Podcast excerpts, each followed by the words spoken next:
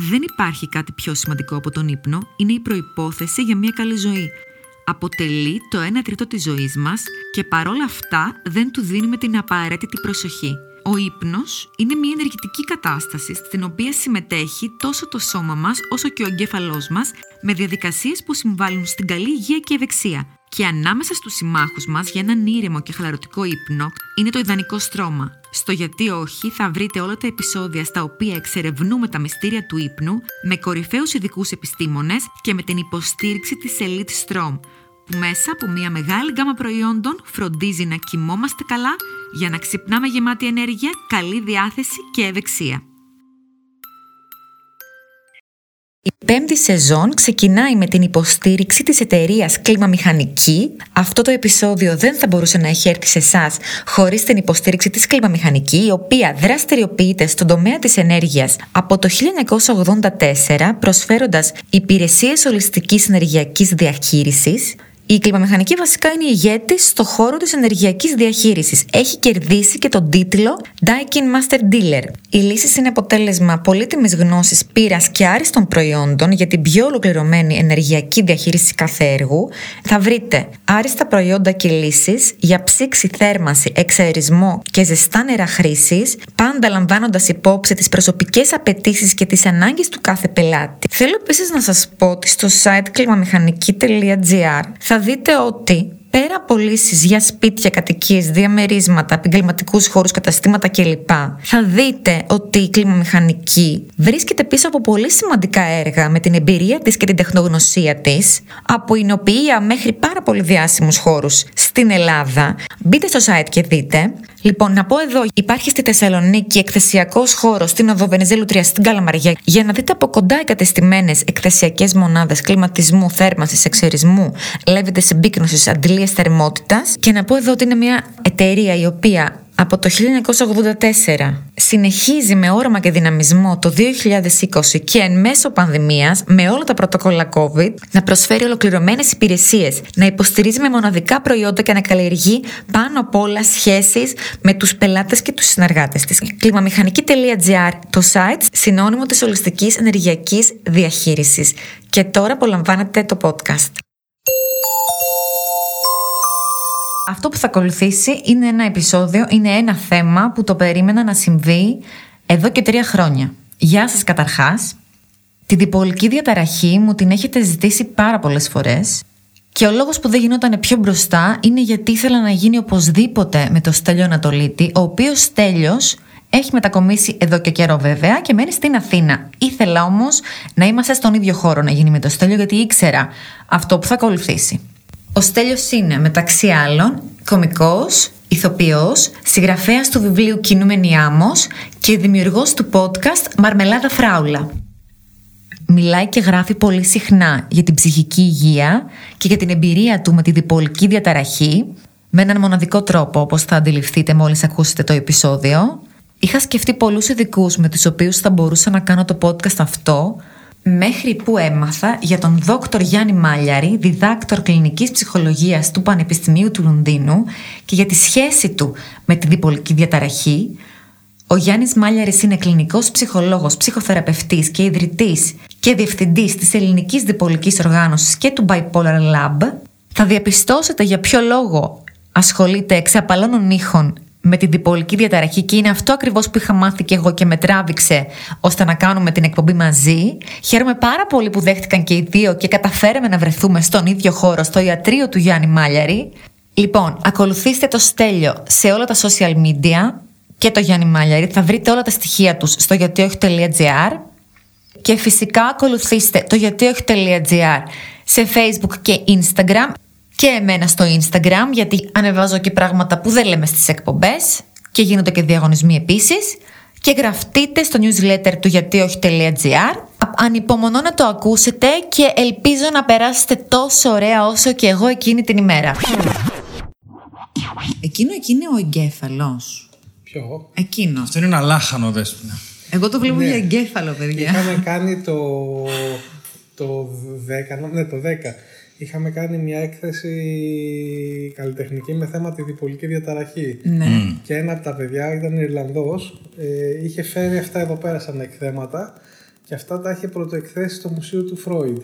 Ναι, Και καλά ο διπολικός εγκέφαλος, άσπρος μαύρο. ναι. Ε, και μας το άφησε, μας το έκανε Α, δώρο.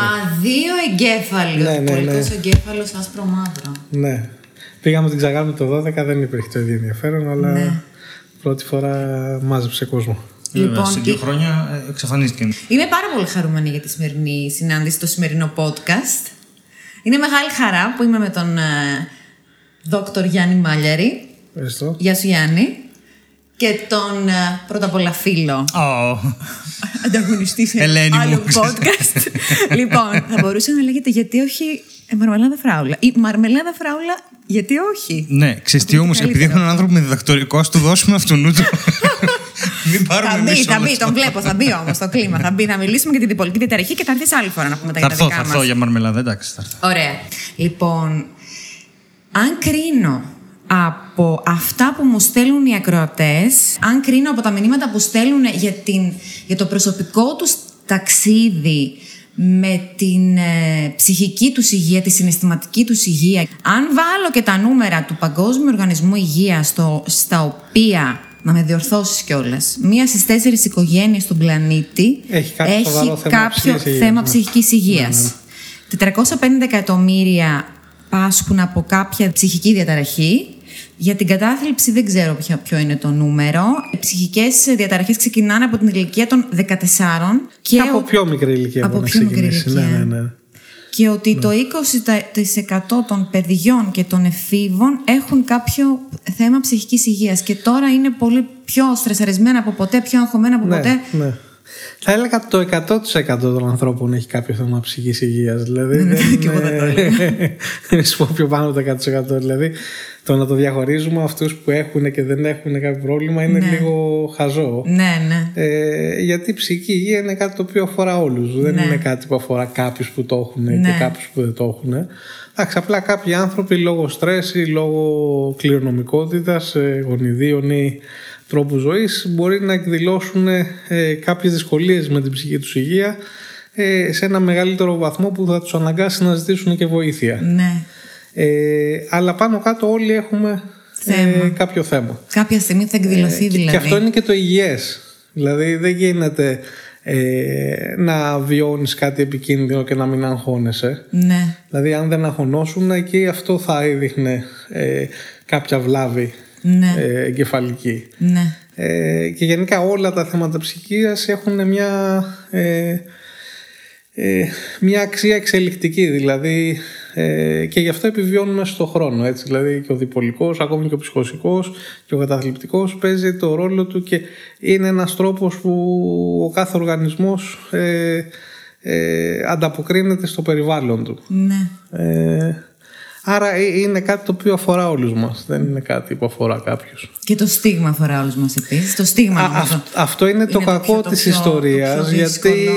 ε, στην προσπάθειά μας να κατηγοριοποιήσουμε κάποια πράγματα ώστε να βοηθήσουμε κάποιους ανθρώπους ε, πολλές φορές αυτό οδηγεί ε, σε διακρίσεις και σε κακή συμπεριφορά ως προς αυτούς που ανήκουν στη μία κατηγορία και όχι στην άλλη και, Ναι. και εκεί αυτό δημιουργεί ντροπή, δημιουργεί ε, κακά συναισθήματα ε, και έχουμε, δηλαδή ενώ έχουμε πλέον ε, τόσο καλές τεχνολογίες ψυχικής υγείας που μπορούμε να θεραπεύσουμε τα περισσότερα προβλήματα ε, έχουμε προβλήματα και στην εφαρμογή των θεραπείων που έχουμε λόγω στίγματος. Δηλαδή ντρέπεται ο άνθρωπος να πάει σε ένα ψυχιατρίο να νοσηλευτεί. Ποιος ντρέπεται να πάει σε μια παθολογική κλινική αν πονάει το Να στομάχι είναι του στο, στο πόδι νοσηλευτή. του. Δηλαδή είναι λίγο ε, το στίγμα μας βάζει δυστυχώς ε, ενώ πλέον έχουμε κάνει μεγάλη πρόοδο και στη διάγνωση και στη θεραπεία όλων των ψυχικών διαταραχών μας πηγαίνει δεκαετίες πίσω. Ναι. Και ε- εγώ, ας πούμε, σε πολλές εκπομπές μιλάω για την κατάθλιψη που έχω περάσει και είναι κάτι που ζω με αυτήν. Δεν, δεν είναι ότι είμαι χωρίς κατάθλιψη. Και το, τη βλέπω εκεί. Την καμιά φορά έρχεται εκεί πέρα, με χαιρετάει, Ναι. και την πίνουμε καφέ τέλος πάντων, μετά φεύγει, άντε μην, μην κάτσει πολύ βασικά. Αλλά, και όπως και πάρα πάρα πολύ διάσημη και στην Ελλάδα. Ο Στέλιος που μιλάει για την διπολική διαταραχή και ένα σωρό άλλοι διάσημοι θέλει πολύ κουράγιο να μιλήσεις για την διπολική διαταραχή και άλλες ασθένειες σαν και αυτή. Και Δεν Στέλιο, μπράβο. ξέρω. Ευχαριστώ, αλλά δεν ξέρω. Δηλαδή, Είχα πρόσφατα μία. Ήμουν στην Αλεξανδρούπολη πριν, μία, πριν δύο Κυριακές. Ε, όχι, πριν μία Κυριακή, την προηγούμενη. Και με κάλεσαν εκεί για να συμμετέχω σε ένα συμμετοχικό, ένα emergency pop-up, όχι emergency, συγγνώμη, pop-up συμμετοχικό μουσείο, το οποίο ξεπηδάει Ναι, και ναι. μένει μια-δύο εβδομάδες Ναι. και ο κόσμος... Πρόσκαιρο. Ναι, και ο κόσμος ταυτόχρονα είναι και το έκθεμα και συμμετέχει κιόλας. Ναι. Και είναι ένα περίεργο πράγμα. Και αυτό έγινε για να ανοίξει στην Αλεξανδρούπολη κουβέντα της ψυχικής υγείας και τη φροντίδα της ψυχικής υγείας. Και φωνάσα, φωνάξαν εμένα ως μη ειδικό να μιλήσω για τη διπολική διαταραχή ως μη ειδικός προφανώς. Όπου το ειδικός έχει πάρα πολλά επίπεδα. Υπάρχει το, το επίπεδο του γιατρού, υπάρχει το επίπεδο του ψυχολόγου, το επίπεδο Ναι, του ναι. θεραπευτή, το επίπεδο. Βέβαια, δηλαδή, μιλάμε βέβαια. για πάρα πολλά. Ακόμα και βιοχημικά μπορεί να έχεις κάποιον ειδικό, ο οποίος κοιτάει γονίδια, τέτοια ιστορίες. Είναι πολλά τα επίπεδα. Φαντάζομαι ότι ήταν το μη ειδικό στο επίπεδο της αλληλεπίδρασης με τον πλανήτη. Όχι ότι Ναι. δεν είμαι ένας ψυχίατρος ή ένας ψυχολόγος που έχει διπολική, είμαι ένας άνθρωπος που έχει διπολική. Και το μεγάλο θέμα ήταν ε, να πω τη δική μου ιστορία και πόσο με επηρέασε αυτό. Η δική μου θέση είναι πάντα ότι δεν θα ήμουν εδώ που είμαι αν ε, δεν είχα πολύ καλό περιβάλλον στη ζωή μου γενικότερα, αν δεν ήμουν πάρα πολύ τυχερός σε 5-10 πράγματα. μέσα στην Υποστηρικτικό. ατυχία μου. Ναι, και βασικά ένα περιβάλλον το οποίο αυτά, σε αυτά, αυτά τα πράγματα δεν ήταν θέματα ταμπού για αρχή. Και μπορούσα... Ναι, Η αδερφή ναι. μου είναι ψυχολόγος, ο κολλητός μου έγινε ψυχολόγος. Όλες αυτές οι ζυμώσεις που οδηγούν στην ψυχολογία μέσα από την εφηβεία και όλα αυτά τα ζήσαμε παρέα. Εγώ πήγα προς τη χημεία, βιοχημεία. Καταλαβαίνεις ότι Ναι. Ό,τι τραγικό που έχει συμβεί στη ζωή μου το οποίο Ήσουν πυροδότησε τη τυχερός στην διπολική, ατυχία σου τέλος ήμουν πάντων. τυχερός Ναι, αυτό μετά το σε πράγμα είναι όλο θέμα το- τύχης. Ναι, από μένα Ναι, δεν μου αρέσει να ακριβώς. λέω το θέμα, ότι είναι θέμα τύχης τα πράγματα. Αυτό ήταν θέμα τύχης. Συγκυριών. ας την Ακριβώς, τύχη. ακριβώ. Είναι, είναι συγκυρίες, συμπτώσεις, μεταβλητές. ναι, ναι, ναι. Άστο, άστο να πάει στο καλό αυτό. Α πούμε ότι η τύχη είναι όλα αυτά. Ναι. Ε, ε, μια συνισταμένη. Ε, και εκεί αυτό που έπρεπε να απαντήσω επίσης για να έχει και νόημα η συμμετοχή στο μουσείο ήταν γιατί επιλέγω να μιλάω μέσα από την τέχνη μου γι' αυτό και γιατί επιλέγω να το κάνω και πώς το κάνω. Και από ό,τι φαίνεται αυτό απασχολεί πολύ περισσότερο τον κόσμο από ό,τι απασχολεί εμένα. Το οποίο δηλαδή είναι Σαφώς. είναι πολύ. πε- Οι, οι μεγαλύτερες απορίες είναι μα πώς μιλάς γι' αυτό παρά πώς την παλεύεις όταν έχεις επεισόδιο. Ναι, ναι, η ναι. μεγαλύτερη είναι τέτοια γιατί. Και τους λέω, παιδιά, δεν, Αυτό... αυτό. φοβούνται και οι ίδιοι να μιλήσουν για δικά τους προσωπικά βιώματα. Έτσι. Άρα Α, αυτό είναι που προβολή κάνεις- αυτό. Αυτό είναι μια Αυτό που προβολή. κάνεις οποία- τους εκθέτει όλες τις φοβίες. Ε, Μπορεί. Α, Ναι, ναι. Απλώς εγώ δεν καταλαβαίνω το εξής. Είναι πάλι θέμα εικόνας. Δηλαδή, μιλάς στον άλλον. Και δεν κατηγορώ κανέναν στον οποίο μιλάω αυτή τη στιγμή. Απλά λέω μια δική μου εμπειρία αυτή τη στιγμή. Μιλάς στον άνθρωπο και του εξηγείς το καταθλιπτικό και του λες ότι φτάνει στο βήμα του ιδεασμού ή φτάνει στο βήμα τέτοιο.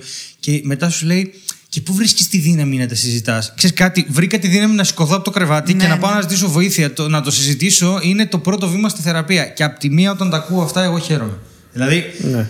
όταν ακούω ανθρώπους να ρωτάνε μπουρδες, χαίρομαι γιατί δεν έχουν καμία επαφή με αυτό. Ναι, ναι, και δεν ισχύει. εύχομαι σε κανέναν άνθρωπο να έχει Ισχύει. επαφή με την κατάθλιψη ή τη διπολική ή τη μανία ή την ψύχωση.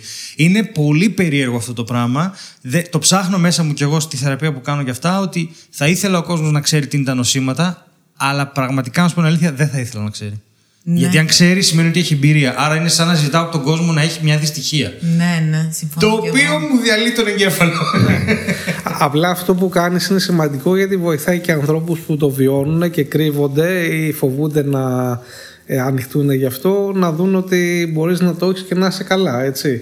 Ε, μπορείς να το έχεις και να συνεχίζεις τη ζωή σου. Ε, Πέρα από το Στέλιο, εσύ ναι. ξέρεις άλλο δημόσιο πρόσωπο στην Ελλάδα να έχει μιλήσει για τη διπόλικη διαταραχή; Ε, έχουν βγει διάφοροι. Ναι. Η πρώτο, το πρώτο δημόσιο πρόσωπο. Γιατί εγώ δεν ξέρω. Ναι, όχι. Το πρώτο δημόσιο πρόσωπο και μάλιστα προηγούμενων δεκαετιών που ήταν ε, ε, δημόσια για αυτή και είχε γράψει στα βιβλία της για την εμπειρία της με, με βαριά διπολική Καραπάνου. διαταραχή. Καραπάνου, Μαργέτα Καραπάνου. Με το βιβλίο της το ναι. Ε, Πέρα από αυτό τώρα από εκεί πέρα έχουν βγει κάποιοι ηθοποιοί ε, που αναφέρονται σε αυτό. Ε, μέσα σε όλο αυτό γίνεται και κάτι κακό. Εγώ έχω αναφερθεί σε αυτό σε δικιά μου αρθογραφία που δεν μου αρέσει. Ποιο και, δηλαδή; ε, κάποιοι καμιά φορά όταν καταλαβαίνουν ότι η διπολική διαταραχή μπορεί να δικαι- δικαιολογήσει κακή συμπεριφορά Ναι. ε, κάνουν λανθασμένη χρήση της ε, και καλά διάγνωσης για να δικαιολογήσουν την ε, δικιά τους κακή συμπεριφορά σε δημόσιο επίπεδο. Μιλάμε πιο πολύ για δημόσια πρόσωπα. Και αυτό γίνεται τόσο στο εξωτερικό, καμιά φορά αρχίζει να γίνεται τώρα και στην Ελλάδα, που συνήθως αυτοί οι άνθρωποι δεν έχουν ε, κατά δικιά μου γνώμη κάποια καθαρή διπολική διαταραχή έχουν και άλλα θέματα και κάνουν χειριστικά κακή χρήση ε, μιας διάγνωσης που αυτό προσβάλλει και ανθρώπους που έχουν πραγματικά ε, τη διπολική διαταραχή. Θα, θα μπορούσα να βάλω μια ε, προστίκη εδώ. Ε, είναι ο, ο λόγος που πιστεύω εγώ ότι προσεγγίζουμε εντελώς λάθος την καταπολέμηση του στίγματος είναι αυτός όταν προσπαθούμε να πούμε στον κόσμο «Α, ο Τσόρτσιλ ας πούμε έχει διπολική και πήρε Νόμπελ». Ναι, αλλά τα νούμερα δείχνουν ότι η διπολική είναι από τα μεγαλύτερα αμαία των ψυχασθενειών, από τα μεγαλύτερα ποσοστά αυτοκτονίας, ε, ζητούν τα μεγαλύτερα επιδόματα τύπου ΟΑΕΔ και επιδόματα ανεργίας ε, από όλες, ακόμα και από σχιζοφρενείς, γιατί ε, αν το εντελώς βιοχημικά τώρα σχιζοφρένεια είναι λίγο πιο cut and dry από τη διπολική. Δηλαδή είναι ένα πράγμα, επιτίθεση σε αυτό και ό,τι γίνει έγινε. Η διπολική περίμενε, είναι. Περίμενε, για να το καταλάβω και εγώ και οι κορατέ ναι. μου τι θα πει αυτό τώρα που είπες, δεν κατάλαβα. Ε, ρε παιδί μου, οι ψυχασθένειες είναι, τόσο, είναι τόσο μεγάλα φάσματα ναι, και τόσο ναι. περίεργα και τόσο μπερδεμένα, αλλά κάποιες έχουν μια διαφορετική ιατρική ή θεραπευτική αντιμετώπιση okay. που τίνει να δίνει κάποια καλύτερα αποτελέσματα ναι. σε σχέση με άλλες. Η διπολική είναι τόσο ευρύ το φάσμα της διάθεσης, το πάνω, το κάτω, το δεξιά, ναι, το ναι, αριστερά. Ναι. Ε, το, τα επεισόδια είναι διαφορετικά σε πολύ προσωπικό κιόλας. Πολύ προσωπικό, εξαρτάται την οικογένεια. Οπότε μπορεί να δώσεις 15 φάρμακα διαφορετικά, ο άνθρωπος να παλεύει δύο χρόνια με φάρμακα και να μην δει καμία διαφορά. Και παράλληλα να κάνει κανονικά επεισόδια και να έχει νοσηλίε, εισαγγελικέ παρεμβάσεις, τα πάντα. Υπάρχει ε, από σχιζοφρενείς και στη, στη δική, στο δικό μου περιβάλλον, ας πούμε. Κυρίες και κύριοι, καλησπέρα σας. Ε, θα θέλαμε να σας ενημερώσουμε πως σε λίγα λεπτά θα περάσουμε από μια καταιγίδα ε, και θα πρέπει τα τοπικά σας τραπεζάκια να παραμείνουν κλειστά. Όλοι να παραμείνετε στις θέσεις σας με τις ζώνε ασφαλείας δεμένες. Η κακή ποιότητα ύπνου μπορεί να μειώσει σημαντικά τα αντανακλαστικά σου. Ας το αλλάξουμε. Elite Strom. Live Elite. Πήρε μια ολανζαπίνη ο άνθρωπος, του κάτσε και δεν, δεν μπορεί να δουλέψει, έτσι. Αυτό έχει, είναι φάρμακο θέμα. που είπες, Ναι, είναι okay. ένα δυστυχωσικό. Πήρε μια αυτή και ζορίστηκε, δούλεψε, μετά δεν μπόρεσε, μετά, αλλά δεν κάνει επεισόδια. Δεν κάνει. Δεν, ναι, είναι λειτουργικός εντάξει, δεν μπορεί να δουλέψει ο άνθρωπος, του είναι πολύ δύσκολο, πολύ αγχωτικό κτλ. Ναι. Πλήρως κατανοητό, αλλά δεν είναι όλα τα, τα ίδια. Δηλαδή, όσο πιο περίεργη και τόσο μεγάλο φάσμα έχει μέσα η ψυχασθένεια, τόσο πιο δύσκολο είναι να πας και να την κλείσεις κουτάκι, νομίζω. Ναι, ναι, ναι. Ε, γενικά, εντάξει, και στη διπολική ισχύει αυτό. Δηλαδή, έχουμε το 1% που είναι η πιο βαριά διπολική, που θα κάνουν βαριά μανιακά και καταθλιπτικά επεισόδια που κατά ένα παράξενο τρόπο αυτή είναι και η πιο θεραπεύσιμη, ας το πούμε έτσι, μορφή της mm. Και έχεις ένα υπόλοιπο φάσμα που είναι γύρω στο 5 με 6% που είναι η πιο υποκλινική διπολική που έχουν διακυμάνει στη διάθεση, έχουν υπομανίε, έχουν καταθλίψεις, έχουν συνοσυρότητε με άλλα θέματα. Όπου αυτό είναι καμιά φορά λίγο πιο ζημιάρικο και λίγο πιο δύσκολο στην ανταπόκριση στη θεραπεία. Ναι. ναι. Βέβαια αυτό ισχύει σε πολλές διαταραχές. Δηλαδή και η ναι, ψύχωση ναι, ναι, έχει το ψυχοσικό φάσμα που είναι ναι. κάποιοι είναι, κάποιος θα μπει στη βαριά κατηγορία της σχιζοφρένειας ε, και άλλοι θα είναι λίγο ψυχοσικοί και... δεν έχει ψυχοσικές καταθλίψεις ναι. Που άλλο περίεργο πράγμα. Ναι, είναι ναι, τεράστιο ναι. το φάσμα.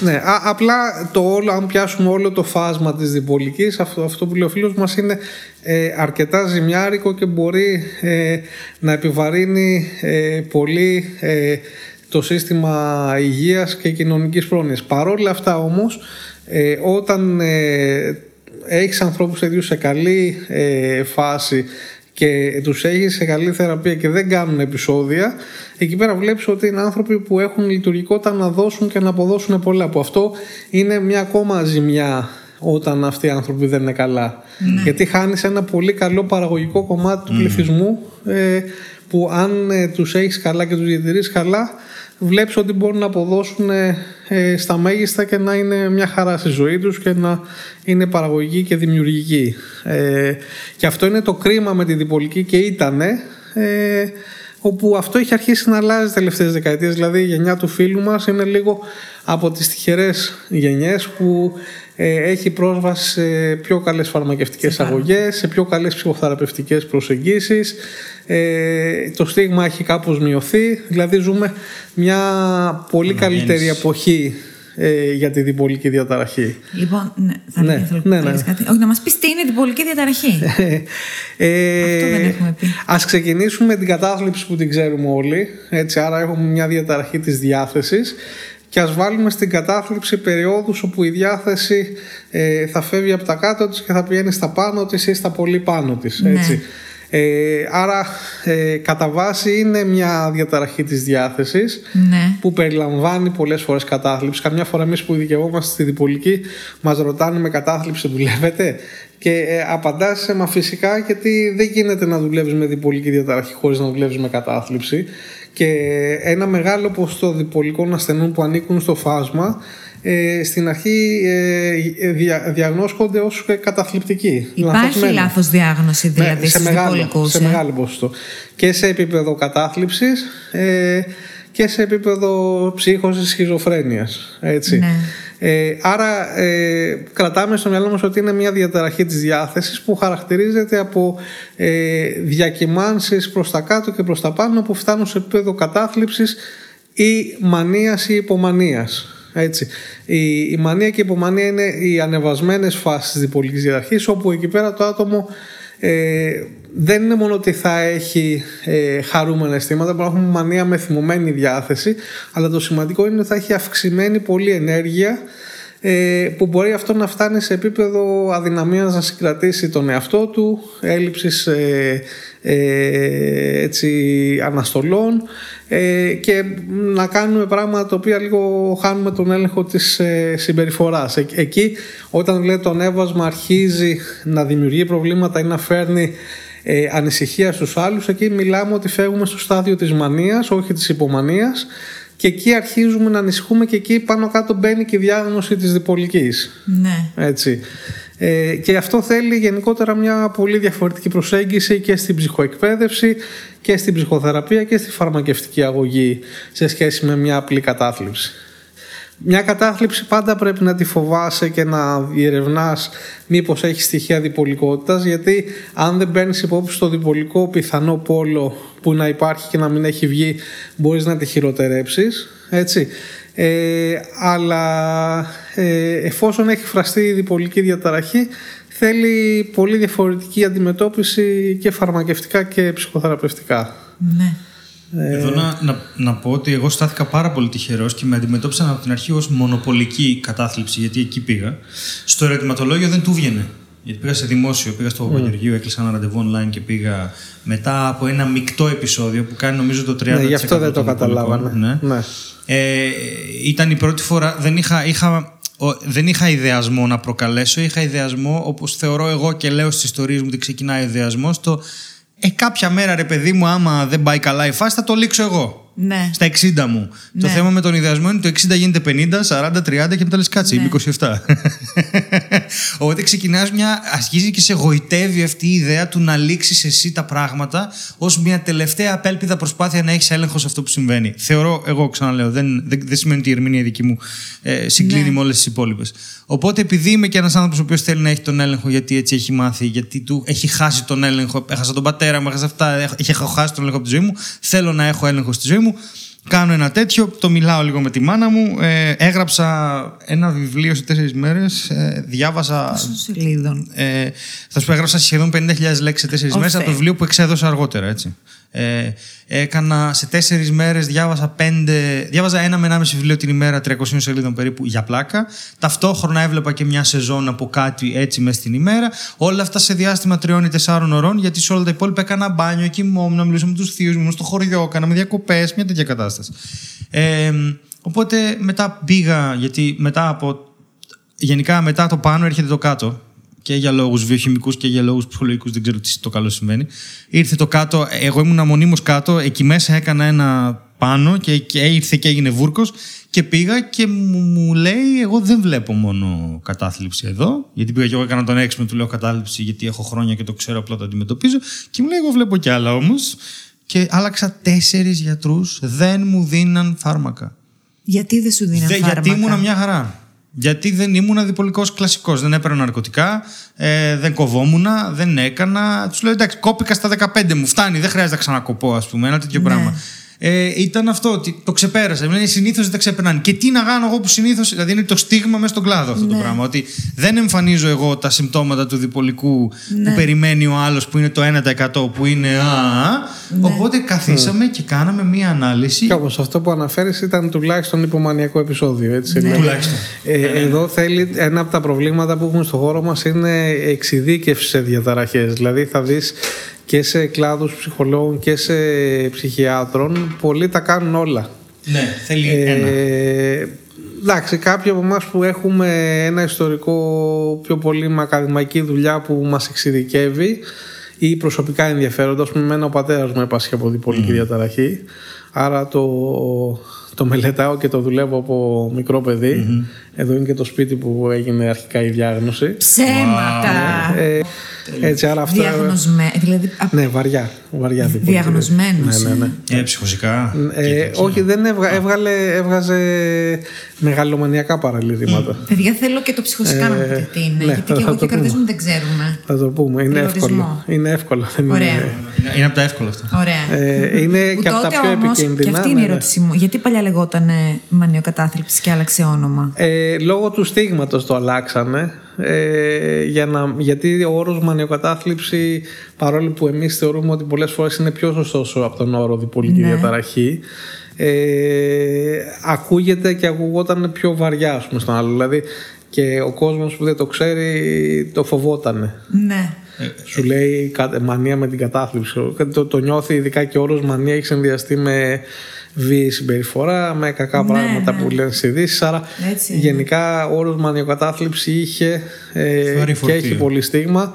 Παρ' όλα αυτά εμείς το συνεχίζουμε. Δηλαδή ένα πόρταλ που έχουμε που γράφουμε αρθρογραφία σχετικά με την πολιτική αρχή το έχουμε σαν ε, μανιοκατάθλιψη.gr εκεί πέρα δηλαδή κρατάμε το, το, παραδοσιακό. κλασικό. Ναι, ναι. Εγώ έχω αστείο στην παράστασή μου και λέω ότι το λέγανε μανιοκατάθλιψη. Ε, η βλακεία των ψυχίατρων με τα ονόματα δεν μαζεύεται, ας πούμε, γενικά. Ε, συνειδητοποίησαν μετά από 30 χρόνια που το χρησιμοποιούσαν ότι κανείς δεν καταλαβαίνει τι είναι. Και εκείνο που το κοινό είναι, βλέπω ότι το κοινό συμφωνεί μαζί μου. Και Το λέω ότι bipolar όλοι το ακούνε- καταλαβαίνουν, το διπολική κα- το καταλαβαίνουν Νομίζουν ότι λίγο το πιο καταλαβαίνουν, εύκολα, ναι, αλλά ναι. Ε, είναι πιο εύκολο να το προσδώσουν αυτοί σε κάποιον Ναι. ως χαρακτηριστικό που τους λέει καταλαβαίνουν τι είναι, μάλλον. Αυτό είναι το ζήτημα. Και το αστείο που λέω είναι ότι γιατί στη μανιοκατάθλιψη όλοι νομίζουν ότι έχεις μια super duper κατάθλιψη. Ναι. Το οποίο κανείς δεν ξέρει πώς δουλεύει. Ε, Ναι. δεν θέλει απλά να πεθάνει, θέλει να πεθάνει πολύ. Με μανία. και αυτό είναι το αστείο. Και χαίρομαι που δουλεύει το αστείο. το, το, αυτό το έχω ακούσει πολλές φορές. Δηλαδή έχει μανία με την κατάσταση. Έχει μανία με την κατάθλιψη. ξέρεις. και μετά το, το συνεχίζω λέγοντας: Οπότε μαζεύτηκαν οι ψυχίατροι και είπαν ρε παιδί μου ότι κοίταξε να δεις. Ε, δεν παλεύεται αυτό, ρε, πρέπει να το πούμε διπολική διαταραχή. Οπότε απλώς τώρα δεν μπορεί να συνοηθεί κανένας με κανέναν. Γιατί όλοι έρχονται και μου λένε: Έχεις αυτό που μια κρυός, μια ζεσταίνεσαι; Λέω ναι, στον ελεύθερο μου χρόνο μια αναβίση. Τι λέτε μου, Δεν μπορεί να είναι κριτήρια αυτά για ασθένειες. Φαντάζεσαι να έβγαινε η Βύση και να έλεγε Ναι. «Ε, Μια πεθαίνω, μια ανασταίνομαι και να ήταν Κλίματο- κριτήριο. κλιματοπικό. Όχι, όλοι θα βγαίναμε και θα λέγαμε σοκ στην κοινή γνώμη. Η Άννα Βύση είναι ο Ιησούς Χριστός. δηλαδή δεν μπορεί ό,τι λέμε πια να είναι. Ναι, μπε- μπερδεύει λίγο αυτό με τι δύο Μπερδεύουν πόλεις και πολύ. τέτοια. Γιατί η είναι- σχιζοφρένεια δεν μπερδεύει. Σκίζω Ναι, και ναι, ναι, φρένο. ναι, ναι, δηλαδή, ναι, ναι. όλα- Ναι, ναι. Ενώ Τη, είναι. τη σειρά Homeland την έχετε δει; Ναι, ναι, ναι. Όχι. Δυστυχώς. Καθόλου δεν είναι επεισόδιο; Ξέρω ότι είναι διπολική η κοπέλα, εντάξει. Όχι, θέλω να ρωτήσω, αυτή η απεικόνηση έχει, είναι σωστή; Ε, εν μέρη, ναι, δείχνει λίγο μια ε, βαριά μορφή διπολικής διαταραχής που βγάζει και ψυχοσικά στοιχεία, δηλαδή κάνει παραλυρήματα. που στη τα μανία οποία- όμως είναι καταπληκτική. Τα βρίσκει όλα. Τα Ναι. λύνει εκεί πέρα. Ναι. Αλλά βλέπεις ότι ξεφεύγει κιόλας και θα κάνει και παραλυρήματα να πιστεύει λίγο παρανοϊκά πράγματα. Βέβαια, εντάξει, το βάζουν και μέσα στο πλαίσιο της, ε, του ρόλου του σαν κατάσκοπο. Σίγουρα, σαν, σίγουρα. ε, ε, αλλά δείχνει, ναι, δείχνει μια μορφή διπολικής διαραχής το, το πιο σωστό γιατί έρχονται πολύ με διαφορετικά ιστορικά και τέτοια εγώ πάντα τους λέω ε, έχουμε πολλές διπολικές διαταραχές δηλαδή ας κάτσουμε να βρούμε ποιος είναι ο δικός σου τύπος ποιο είναι το δικό σου ιστορικό ώστε να μην πιάνουμε αυτό που έχουμε διαβάσει μόνο και να το φουσκώνουμε ή να το κάνουμε πιο μικρό ή Υπάρχουν πιο πολλές- μεγάλο. πολλές μορφές. Το πιο σωστό είναι να μιλάμε για, για διπολικές διαταραχές, όχι για διπολική διαταραχή. Αυτό είναι το πιο σωστό. Νομίζω μέχρι και η κυκλοθυμία κατατάσσεται σαν Ναι. μορφή. Ναι, είναι, είναι ένα, ένας από τους... Οι τρεις επίσημοι τύποι είναι διπολική ένα, τύπου δύο. 1, 2 και κυκλοθυμία. Ναι. Και μετά είναι τα non, ε, πώς τα λένε, Ακριβώς. τα Και μη έχεις- καταχωρημένα. μη- Ποιοι είναι, ποιοι είναι οι τύποι της διπολικής; Ο διπολικός τύπος 1, Ναι. ο 2 και η κυκλοθυμία. Ωραία. Ο, ο ένα είναι ο τύπος ο οποίος ε, στο ιστορικό του έχει κάνει τουλάχιστον ένα μανιακό επεισόδιο. Μπορεί να μην έχει κάνει καταθλιπτικό, αλλά ένα μανιακό αρκεί για να φέρει, ε, σύμφωνα με το αμερικάνικο εγχειρίδιο πάντα, ε, να φέρει ε, τη διάγνωση της διπολικής τύπου 1, που αυτή θεωρείται και η πιο βαριά, στο πούμε έτσι, μορφή της διπολικής διαταραχής. Και ο δεύτερος τύπος χρειάζεται τουλάχιστον ένα υπομανιακό επεισόδιο και ένα καταθλιπτικό. Ε, ε, αν κάποιος ο οποίος έχει διαγνωστεί με διπολική τύπου 2 στην πορεία κάνει μανιακό ε, επεισόδιο, εκεί πέρα αλλάζει η διαγνωσή τους σε διπολική τύπου 1. Ναι. Ε, πάλι εντάξει έχουν μικροδιαφορές αυτοί οι τύποι συνήθως οι, οι διπολικοί της τύπους 2 θεωρούνται λίγο πιο φασματικοί τύποι και όχι τόσο βαριές διπολικές διαταραχές αλλά έχουν συνοσυρότητες με, με πολλά άλλα προβλήματα και μπορεί να γίνει ακόμα πιο δύσκολη η αντιμετώπιση τους θεραπευτική. Και πολλά είναι και αδιάγνωστα από αυτά, αν θυμάμαι καλά. Ναι, ναι. Γιατί οι υπομονίες μπορεί να είναι εφορικές και να εμφανίζουν έναν τύπο ανθρώπου δημιουργικό και ευχάριστο. Ναι, ε, είναι και πολύ να μην δύσκολο πάει να ποτέ- μην διαγνώσει ένα βαρύ μανιακό επεισόδιο. Δηλαδή, Είναι πολύ δύσκολο. πάρα πολύ δύσκολο. Δηλαδή θα, θα διαγνωστεί γιατί θα καταλήξει στην κλινική αυτό, στέλνοντας και μη. Ναι. Δηλαδή θα ξεφύγει τόσο πολύ η συμπεριφορά που. Πα- Πείτε τι γίνεται στο υπομανιακό επεισόδιο.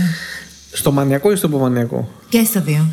Στο μανιακό έχουμε αυτό, έχουμε μια μεγάλη αύξηση της ενέργειας Ναι. ε, η οποία αυτή θα συνοδευτεί από ε, πολλές ιδέες, μπορεί να είναι θετικές ή να είναι ε, α- α- ε, επιθετικές τιμωμένες ιδέες αλλά έχουμε μαζί με αυτήν την αύξηση ενέργειας ε, έτσι άλλα συμπτώματα που δείχνει ότι το άτομο λίγο χάνει από αυτήν την πραγματικότητα αρχίζει να έχει μεγάλη εικόνα με τον εαυτό του Κάποιοι από αυτούς γίνονται ψυχοσικοί που λέμε, δηλαδή μπορεί να αρχίσουν να πιστεύουν και παράξενα πράγματα ότι... Μπορεί να ακούς ε, φωνές, μπορεί να δει.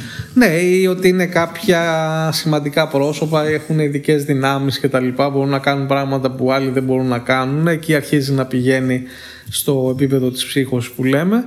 Ε, και ε, παράλληλα θα έχουμε ε, πολλή δραστηριότητα, έχουμε συμπεριφορές οι οποίες είναι λίγο ε, επικίνδυνες ως προς το άτομο. Δηλαδή το άτομο μπορεί να κάνει πράγματα, να οδηγεί πολύ γρήγορα, να κάνει σπατάλες χρημάτων, γιατί γενικά το διασκεδάζει ως ένα βαθμό. Ναι. Έτσι. Ψέματα Ε, είναι όλα αυτά, είναι ψέματα. Δεν έχουν συμβεί ποτέ στη ζωή μου. Αυτά είναι τώρα τα μανιακά.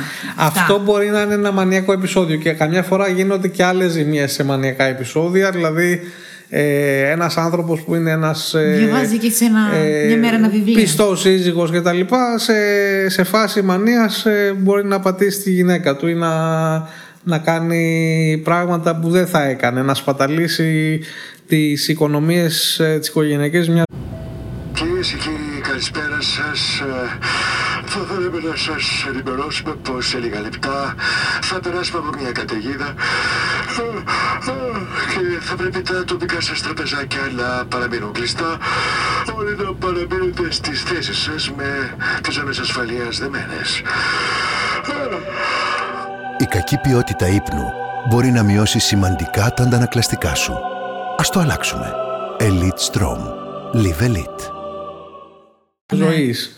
Ε, εκεί δηλαδή τα μανιακά αρχίζουν να, έχουν, ε, να δημιουργούν προβλήματα Τόσο σοβαρές, ναι. και επιπτώσεις σοβαρές.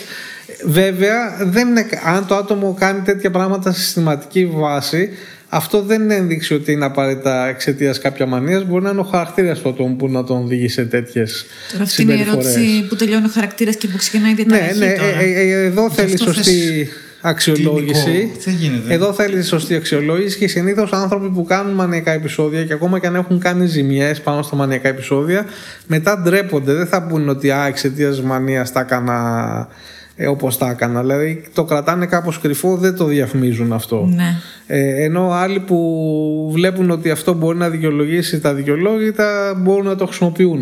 ναι. Ε, τέλος πάντων, είναι, είναι μια πολύ ζημιάρια κατάσταση στην ε, διπολική διαταραχή.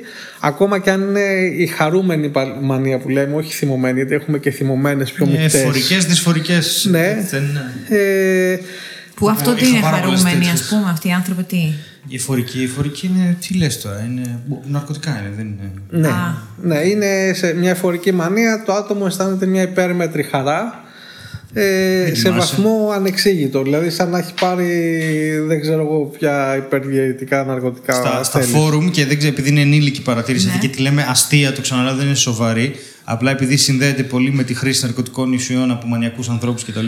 Στα φόρουμ ε, ε, το λέμε ότι η μανία είναι κόκα με μεθ.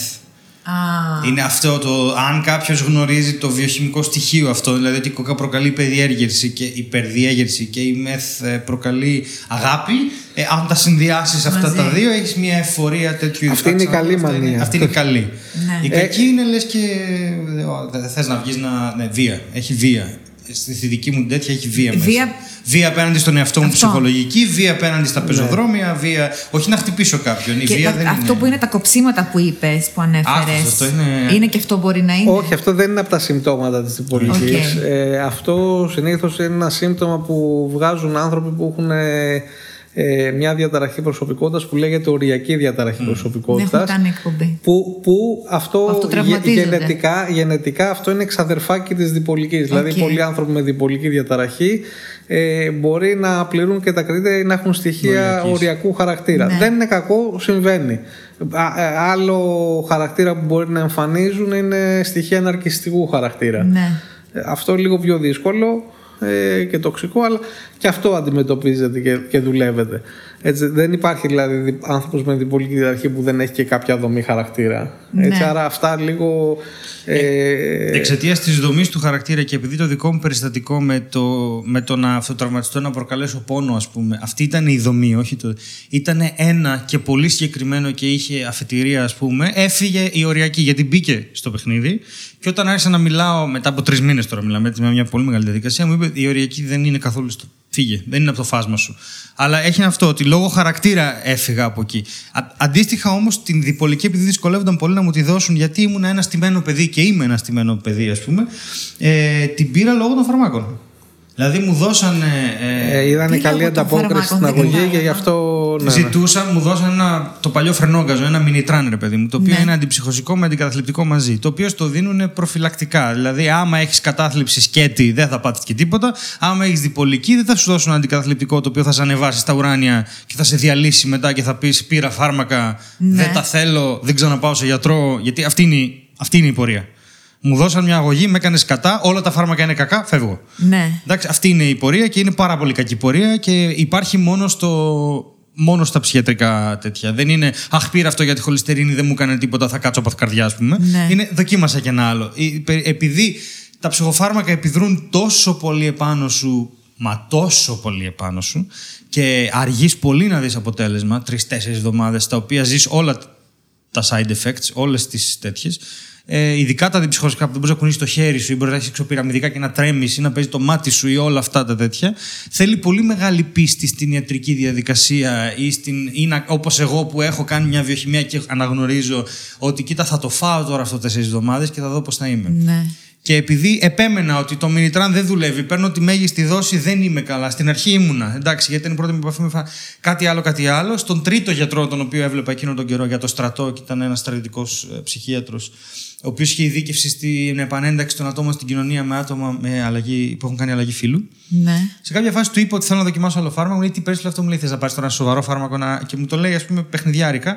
Και μου βγάζει το Seroquel, το οποίο είναι για μένα είναι. Δηλαδή, εντάξει, οκ. Είναι σχετικά σύγχρονο, είναι καλό, είναι αυτό. Και είδα το φως στο αληθινό. Ναι. Και όταν είδα το φως στο αληθινό, η πρώτη μου ψυχίατρο έβαλε τη σφραγίδα και είπε Είσαι διπολικός. Ναι. μέχρι τότε ήμασταν Α, στο. α, αυτό που λέει ο φίλος μας, ναι, καμιά φορά σε διπολικές οι οποίες δεν είναι διάκριτες λόγω επεισοδίων που δεν είναι τόσο καθαρά ε, καταλήγεις να έρχεσαι στη σωστή διάγνωση εφόσον δεις ε, ανταπόκριση καλή σε μια πιο διπολικού τύπου θεραπεία. Δηλαδή η, το σεροκουέλ, ας πούμε, η κουταϊπίνη, να μην λέμε το εμπορικό όνομα, λέμε Ναι, ναι, την συγγνώμη, ουσία. η κουταϊπίνη. Η κουταϊπίνη ε, είναι ένα καινούργια γενιάς αντιψυχωσικό το οποίο έχει καλή ένδειξη ε, για πολλά προβλήματα της διπολικής διαταραχής. Άρα επειδή είδαν ότι είχε καλή ανταπόκριση ε, αυτό λίγο τους ε, καθησύχασε ότι έχουν να κάνουν με κάποια μορφή και κάποιο τύπο διπολικότητας. Ναι. Έτσι. Όπου πάλι ήταν η δική μου αφήγηση το πιο σημαντικό πράγμα. Έτσι. Ναι. Δηλαδή, εγώ έπρεπε να πω ότι σηκώθηκε ο Μίχλη, Ναι. ότι οι ιδέες μου. Γε- δεν γενικά ήταν- υπάρχει, υπάρχει μια φοβία, δηλαδή αν δεν δουλεύεις και δεν είσαι ειδικός πάνω στην πολιτική διαταραχή, υπάρχει κακώ, κατά τη γνώμη μου, μια φοβία ε, να μπει ο άλλος στη διάγνωση της διπολικής. Να την πει. Να, να μπει, ναι, κάποιος να ειδικός μπει. να, να Ναι. μιλήσει για διπολική διαταραχή. Γιατί συνήθως στο μυαλό τους έχουν τα πιο βαριά περιστατικά και έχουν λίγο και τις πιο βαριές θεραπείες. Ε, η οποία είναι λανθασμένη φοβία υπό την έννοια ότι ε, ε, αν ξέρεις πώς θα δουλέψεις μια διπολική διαταραχή ε, σίγουρα θα κάνεις μικρότερη ζημιά από το να ε, κάνεις θεραπείες ε, ε, άλλης ε, διάγνωσης. Δηλαδή ε, ο φίλος μας είναι τυχερός που δεν πήγε σε άλλου τύπου αντικαταθλιπτικά που είναι πιο επικίνδυνα να προκαλέσουν πιο πολλά μεικτά επεισόδια, να φέρουν πιο πολλά υπομανιακά ή να αυξήσουν τον κύκλο ε, μεταξύ επεισοδίων. Ε, άρα ε, είναι τυχερός που εντάξει ταλαιπωρήθηκε λίγο με το πρώτο. Αυτό θα έλεγα. Ε, δηλαδή, όλη αυτή η περιγραφή είπα- εδώ εγώ πέρα είχα- είναι τα- μια ταλαιπωρία. Είχα φοβερή αντιμετώπιση. Η- Πραγματικά το λέω και θα το ξαναλέω από αυτούς τους ανθρώπους. Έκλεισα ραντεβού και με το διευθυντή της κλινικής του Παπαγεωργίου, μαζί με τη μάνα μου. Μαζί, εντάξει. Ε, και μου είπε, ο άνθρωπος είπε: Κοιτάξτε να δείτε, είπε, γιατί λόγω του συστήματος εμένα μου πρότειναν νοσηλεία όταν πήγα. Ναι. Ε, Θα πρέπει να έρθεις εδώ στα επίγοντα να πεις να κάνεις κακό στον εαυτό σου, να σε βάλουμε μέσα, γιατί δεν μπορούμε να σε βάλουμε μέσα. Έτσι. Και λέω εντάξει, εκεί θα μου κάνουν όλες τις εξετάσεις, όλα τα ρυθματολόγια. Πρέπει να αποκλείσουμε θηροειδή β, από β' νόσει, οι οποίες προκαλούν Ναι, συμπτώματα ναι. διπολικής, B, συμπτώματα, πώς, συμπλέγματα B, K, τι είναι και θηροειδή και τέτοια. Και αφού τα αποκλείσουμε όλα αυτά, θα κάνεις τα ερωτηματολόγια να δούμε τι έχεις. Δεν, δεν μπορούμε, δεν είναι εκπεξεγέλασε. Οπότε από τη μία μου πέρασαν το πόσο σοβαρό είναι και πόσο διαδικασία είναι η διάγνωση. Δεύτερον, όταν πήγα στο διευθυντή που ήταν άλλος γιατρός, είπε ότι εδώ εμείς θα σας δώσουμε μια διάγνωση που αφορά τους θεραπευτές σας και όχι εσάς. Η διπο... Θα πάρετε ένα χαρτί το οποίο θα λέει διπολική διαταραχή μπλε, κόκκινο, ροζ και είναι για τους θεραπευτές. Εμάς μας ενδιαφέρει εσείς να μπείτε με μια αλφα ποιότητα ζωής και να βγείτε με μια αλλαγμένη και καλύτερη ποιότητα ζωής. Δεν μας ενδιαφέρει αν θα βγείτε και θα λέτε ότι έχετε διπολική. Ναι, Αυτό πρέπει να το ναι. ξέρετε αν σας συμβεί κάτι να το πείτε, ας πούμε. Για να μπορούν να συνεννοηθούν οι επαγγελματίες υγείας μεταξύ τους. Άλλη φοβερή οπτική γωνία. Ε, με, με φρόντισαν πάρα πολύ. Δεν μου δώσαν ποτέ φάρμακα τα οποία θα ήταν επικίνδυνα για μένα. Κανένας δεν μου έδωσε σκέτα αντικαταθλιπτικά. Κανένας δεν μου έδωσε σκέτα αντιψυχωσικά να με ρίξει. Μου δώσαν σταθεροποιητές. Ε, ήταν άκουγαν πάρα πολύ αυτά που έλεγα, επειδή είχα δύσκολη παιδική ηλικία, η οποία δεν μπορεί να ληφθεί ως ιστορικό επεισοδίων λόγω μεγάλων ε, θανάτους, πολλή κατάθλιψης κτλ. Βγήκε. Δεν την εξετάζαμε καθόλου. Γιατί ό,τι και να συνέβαινε εκεί Μα ήταν γιατί δεν την φυσιολογικά. εξετάζαμε Δεν, δεν ήταν δεν- της δεν παρούσης, ήταν ήταν, της σε παρούσης. μια κρίση εκείνη την περίοδο όπου πολύ σωστά οι συνάδελφοι εκεί πέρα κρίναν δεν ήταν της παρούσης αυτά τα πράγματα μέσα σε μια κρίση Ναι. να δουλευτούν. Τα πήραν υπόψη τους ε, και κρίναν ότι αυτή θα ήταν δουλειά που θα έκανε αργότερα με τους θεραπευτές Ακριβώς. του εφόσον θα ήταν σε μια πιο ήρεμη κατάσταση. Αυτό που είχαν να αντιμετωπίσουν εκεί πέρα ήταν ένα μεικτό επεισόδιο. Το κάνανε με σωστό τρόπο, δεν το χειροτερεύσανε, ούτε του το κάνανε τραυματικό σαν εμπειρία. Βέβαια ήταν και ο ίδιος συνεργάσιμος, έτσι που είναι πολύ σημαντικό. Δηλαδή, πολλοί άνθρωποι με διπολική διαταραχή νοσηλεύονται, νοσηλεύονται χωρίς θέλησή τους Σε αγγελική. ε, μέσω της αγγελικής ναι, ε, διαδικασίας ε, σε φάσεις που δεν είναι ιδιαίτερα συνεργάσιμη, δηλαδή κυρίως σε μανιακά ή ψυχοσικά επεισόδια. Όπου εκεί πέρα και η οικογένεια αλλά και οι επαγγελματίες υγείας δεν έχουν άλλο τρόπο. Δηλαδή δεν υπάρχει. Δεν δηλαδή, μπορείς να κάνεις ναι, κάτι. ναι, δεν, δεν μπορείς ούτε να τον αφήσεις να βάζει σε κίνδυνο τη ζωή του, αλλά από την άλλη ούτε να του κάνεις και το χατήρι να, ε, να αλωνίζει και να. ε, Μπορεί να προκαλεί ζημιά, ζημιά στον εαυτό ναι, του. ναι. Δεν είναι. Δηλαδή αυτό είναι το, το στενάχωρο. Και, και δυστυχώς άνθρωποι που ξεκινάνε έτσι τη διάγνωσή τους και τη θεραπεία τους ε, αν δεν αντιμετωπισ- αντιμετωπιστούν συστηματικά και σταθερά με μια καλή θεραπευτική σχέση ε, κατόπιν ε, νοσηλείας ε, για πολλά χρόνια τα βάζουν με την οικογένειά τους, τα βάζουν με τους γιατρούς τους, με το σύστημα, δηλαδή βρίσκονται σε μια σύγκρουση και άρνηση η οποία δεν βοηθάει την καλή τους πορεία γιατί όλο το παιχνίδι και αυτό είναι το σημαντικό να ακούσουν όλοι με τη διπολική διαταραχή δεν είναι αντιμετώπιση των κρίσεων ούτε απαραίτητα η διάγνωσή της. Αυτά θα, θα γίνουν το παιχνίδι το θεραπευτικό είναι να σταματήσουν τα επεισόδια. Δηλαδή ξέρουμε ότι όλοι οι τύποι διπολικής διαταραχής είναι υποτροπιάζουν, ε, τι- υποτροπιάζουν. Και Και αυτό είναι που χαρακτηρίζει ε, κατά κύριο λόγο όλες τις διπολικές διαταραχές και κάποιες καταθλιπτικές έτσι. Άρα θεραπευτικά ε, αν τεθεί μια σωστή θεραπευτική βάση όπως μας εξηγεί ο φίλος μας και υπάρχει μια θεραπεία όταν και ο άλλος βρίσκεται σε φάση νορμοθυμία, σε φάση καλή και υπάρχει αυτή, αυτό το σκεπτικό ότι ξέρεις ότι εδώ έχουμε μια διαταραχή της διάθεσης η οποία από τη φύση της κάποια στιγμή αργά ή γρήγορα θα πάει να υποτροπιάσει και το αποδεχόμαστε αυτό μετά πάντα μπορούμε να κρατιόμαστε καλά. Δηλαδή μετά πάντα μπορεί να σταματήσουμε την εξέλιξη αυτού του πράγματος η οποία κάθε φορά που έχουμε ένα επεισόδιο ναι. ή μανίας ή κατάθλιψης δυστυχώς η εξέλιξη είναι κακή. Δεν θέλουμε ε, να συνεχίσουν αυτοί οι κύκλοι. Δεν είναι ότι δεν θα περάσουν τα επεισόδια. Τα επεισόδια ακόμα και χωρίς θεραπείες ε, έχουν τον κύκλο ζωή τους, ναι, περνάνε. Ναι. Ναι. Και τι ε, μετά το Ναι, λοιπόν, ναι. Πριν Αλλά το σημαντικό είναι να σταματήσουν ε, οι κύκλοι, το σημαντικό να σταματήσουν οι υποτροπές. Ε, και ο, αν δεν είναι όλη η θεραπευτική προσέγγιση στοχευμένη σε αυτό το πράγμα, δυστυχώς ε, κάνεις μια ε, τρύπα στο νερό, βοηθάς λίγο τη φάση εκεί πέρα και ναι. μετά ε, έχουμε συνέχιση και χειροτέρευση της όλης κατάστασης. Να πω πριν το μόνο ότι εμείς λαϊκά οι διπολικοί μεταξύ μας το λέμε τανικά στα φάρμακα. Πώς; Τανικά στα φάρμακα. Τα κερδίζεις, ναι. τα πατάς κάτω. Πρέπει να το έχεις πάντα στο νου σου σαν διπολικός αυτό ότι drugs will fail you και στα αγγλικά. Ναι, πάντα, ναι, πάντα. Και αυτό είναι για πάρα πολλούς λόγους. Όχι γιατί είναι κακά τα φάρμακα, γιατί η διπολική είναι απρόβλεπτη, πολύ δυνατή κτλ. κτλ. Και επειδή μιλάμε για φάρμακα, να σας πω ότι εγώ έγινα, τώρα είμαι στα 100 mg σιροκουέλ, το οποίο, ε, συγγνώμη, κουετιαπίνης, το οποίο πρακτικά ε, είναι αντισταμινικό, να το πούμε. Δηλαδή δεν, δεν χτυπάει εκεί που πρέπει να χτυπήσει σαν φάρμακο. Να ρωτήσω τώρα εγώ λίγο πριν. Καθημερινά, μία φορά Καθημερινά την για να κοιμηθώ, ναι, μία φορά την ημέρα. Αυτό είναι το μόνο πράγμα που παίρνω αυτή τη στιγμή. Ε, είμαι εκεί μετά από τέσσερα χρόνια που είμαι χωρίς επεισόδιο με οι αγωγές μου το Φεβρουάριο του 2018 ήταν 400. Εντάξει, θα σου πω τι σημαίνει αυτό. Ε, κράτα ότι είναι τέσσερις φορές παραπάνω από αυτό που παίρνω τώρα. 400. Ναι, ναι, ναι. Ένα φάρμακο είναι όσο πιο τοξικό είναι ένα φάρμακο, τόσο μικρότερη είναι η μέγιστη δόση που μπορείς να πάρεις. Ναι. Εντάξει, επειδή στην κουετιαπίνη είναι 1,2 γραμμάρια, είναι ένα φάρμακο που έχει μεγάλο θεραπευτικό παράθυρο και μπορείς να πας 200, 300, 400, 500, 600 ας πούμε. Αυτό δεν, έχει να είναι θέμα της Ένωσης, δεν είναι θέμα, δεν είναι όλα έτσι. Ναι. Ε, οπότε έπαιρνα 400 και έπαιρνα και αντικαταθλιπτικά. Ναι. Ωραία. Έπαιρνα σταλοπράμι ε, 20 και 40 μιλιγκράμμ, μετά ξανά έπεσα στα 20, ε, γιατί προκαλούν και αριθμίες στην καρδιά, αυτά είναι λίγο ζώρικα, για να γίνω καλά. Θα σου πω τι γίνεται τώρα. Και θεραπεία μαζί.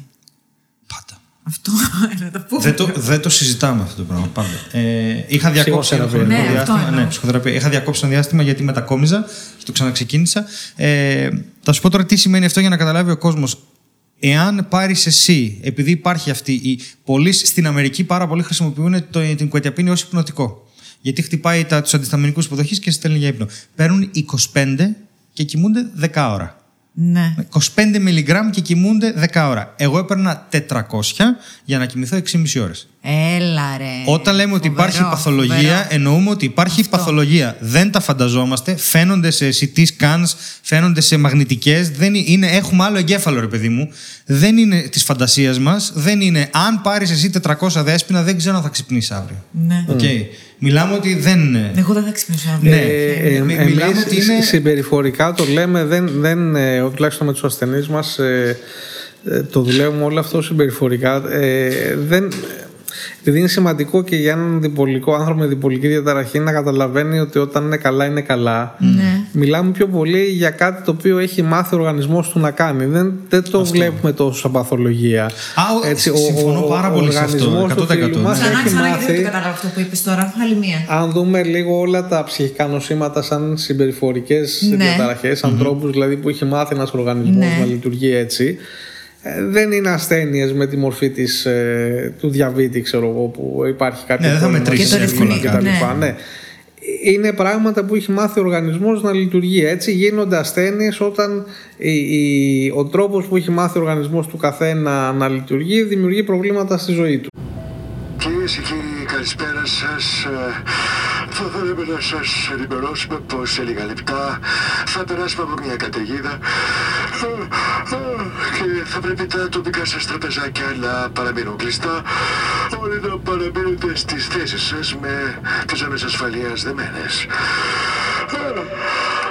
Η κακή ποιότητα ύπνου μπορεί να μειώσει σημαντικά τα αντανακλαστικά σου.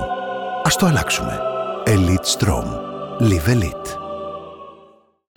Έτσι. Και όλες αυτές οι ψυχοτρόπες φαρμακευτικές αγωγές η αλήθεια είναι ότι δεν διορθώνουν κάποια βλάβη, κάποια ζημιά που ξέρουμε.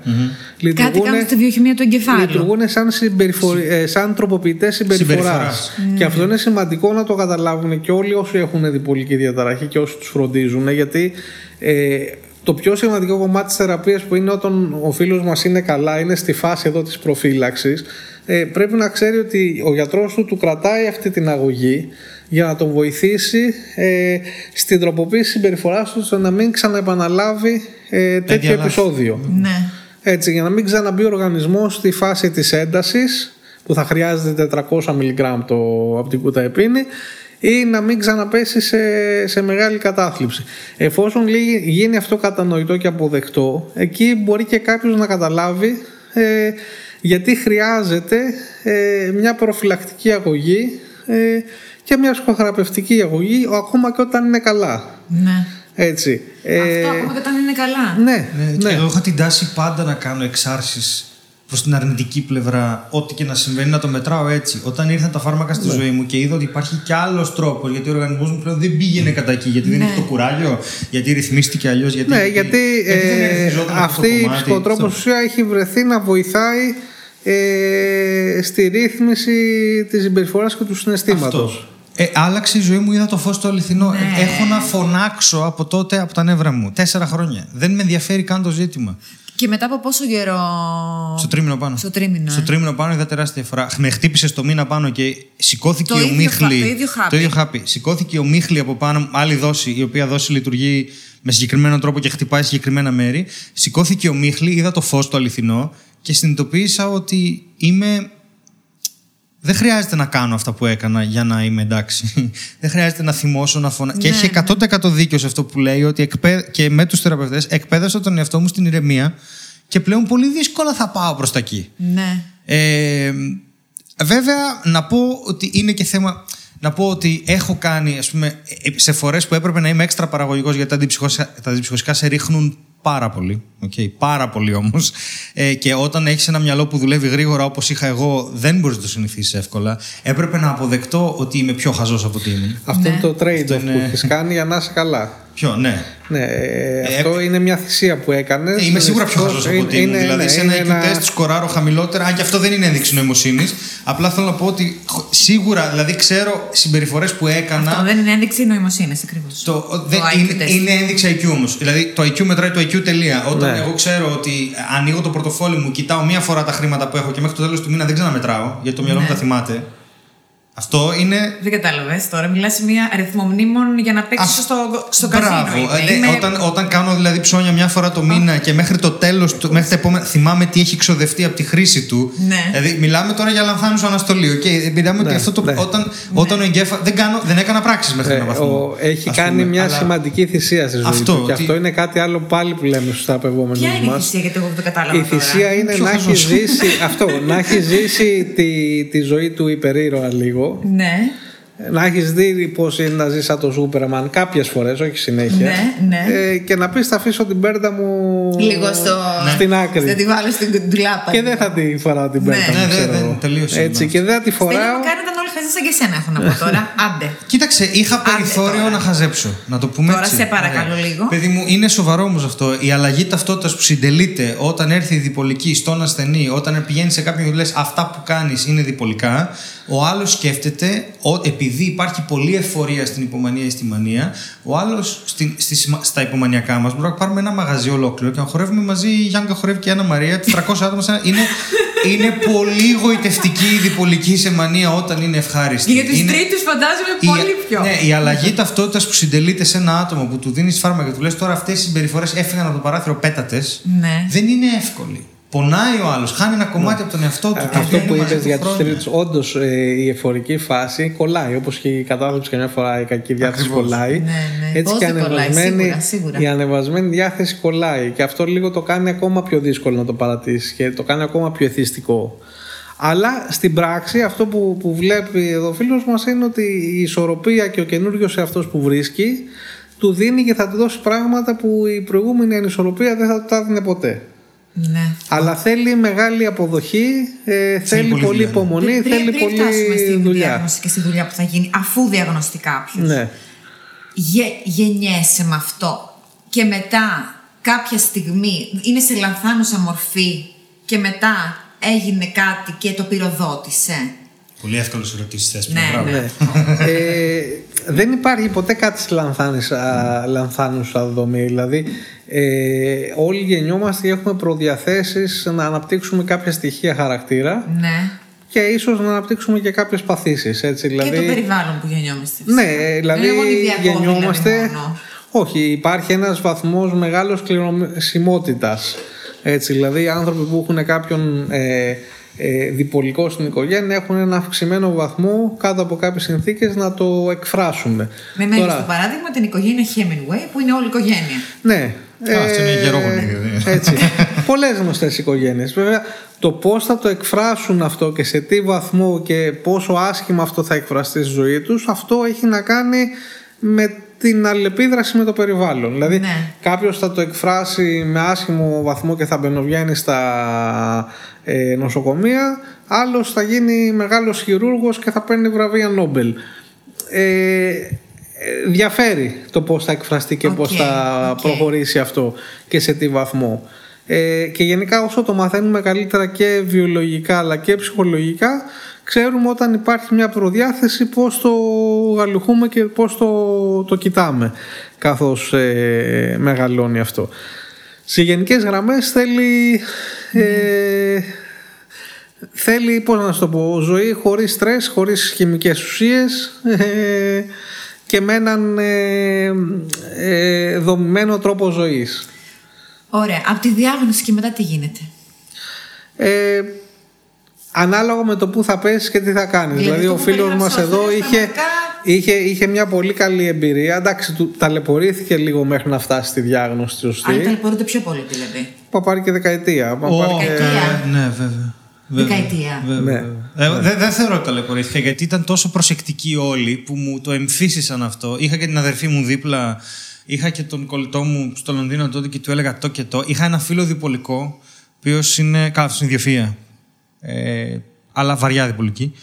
Ε, τα δικά μου νούμερα που σου είπα για τα φάρμακα δεν είναι τίποτα γι' αυτό. εντάξει. Ναι. Ναι, με, ναι, με απόπειρες τέτοιες Είναι ιστορίε. χολητικά, ναι. Ναι, ναι. Αλλά, αλλά ιδιοφυα, κανονικά. Ε, τύπου δύο πτυχία μέχρι τα 17 τώρα, κατάλαβες τέτοια κατάσταση. Αλλά και καλός μου φίλος, ο οποίος όταν ε, του είπα την τέτοια, μου λέει Άντε, δύο χρόνια σε περιμένω.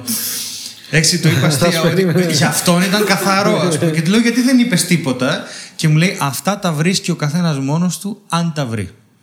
Που είναι Πολύ ωραίο η ήταν αντιμετώπιση. Ναι, αυτός, αυτός με έβλεπε, με έκοβε, με ήξερε. Το καταλάβαινε. Αυτός το το έβλεπε. έβλεπε να Αυτός έρχεται. το έβλεπε σε μένα 100%. αλλά σου λέει: Αν δεν το βρει ποτέ, εγώ δεν μπορώ να του πω κάτι. Δεν, είναι δουλειά Έτσι μου. είναι, δεν έτσι μπορώ να είναι. ψυχιατρικούμε, να Έτσι ψυχιατρικοποιούμε συμπεριφορές. Έτσι Οπότε είναι. εγώ είχα πολύ καλή αντιμετώπιση από παντού. Δεν έχει ο κόσμος την ίδια. Και να σας πω συγγνώμη, επειδή στο, προ- στο προηγούμενο μου σόλο τη Μάχες με νεράιδες ε, λέω ότι. Το οποίο είναι στο YouTube, όποιο θέλει μπορεί να μπει να το δει για να καταλάβει τι λέω. Λέω ότι δεν είμαι γιατρός, αλλά όποιος θέλει μπορεί να μου στείλει ένα μήνυμα.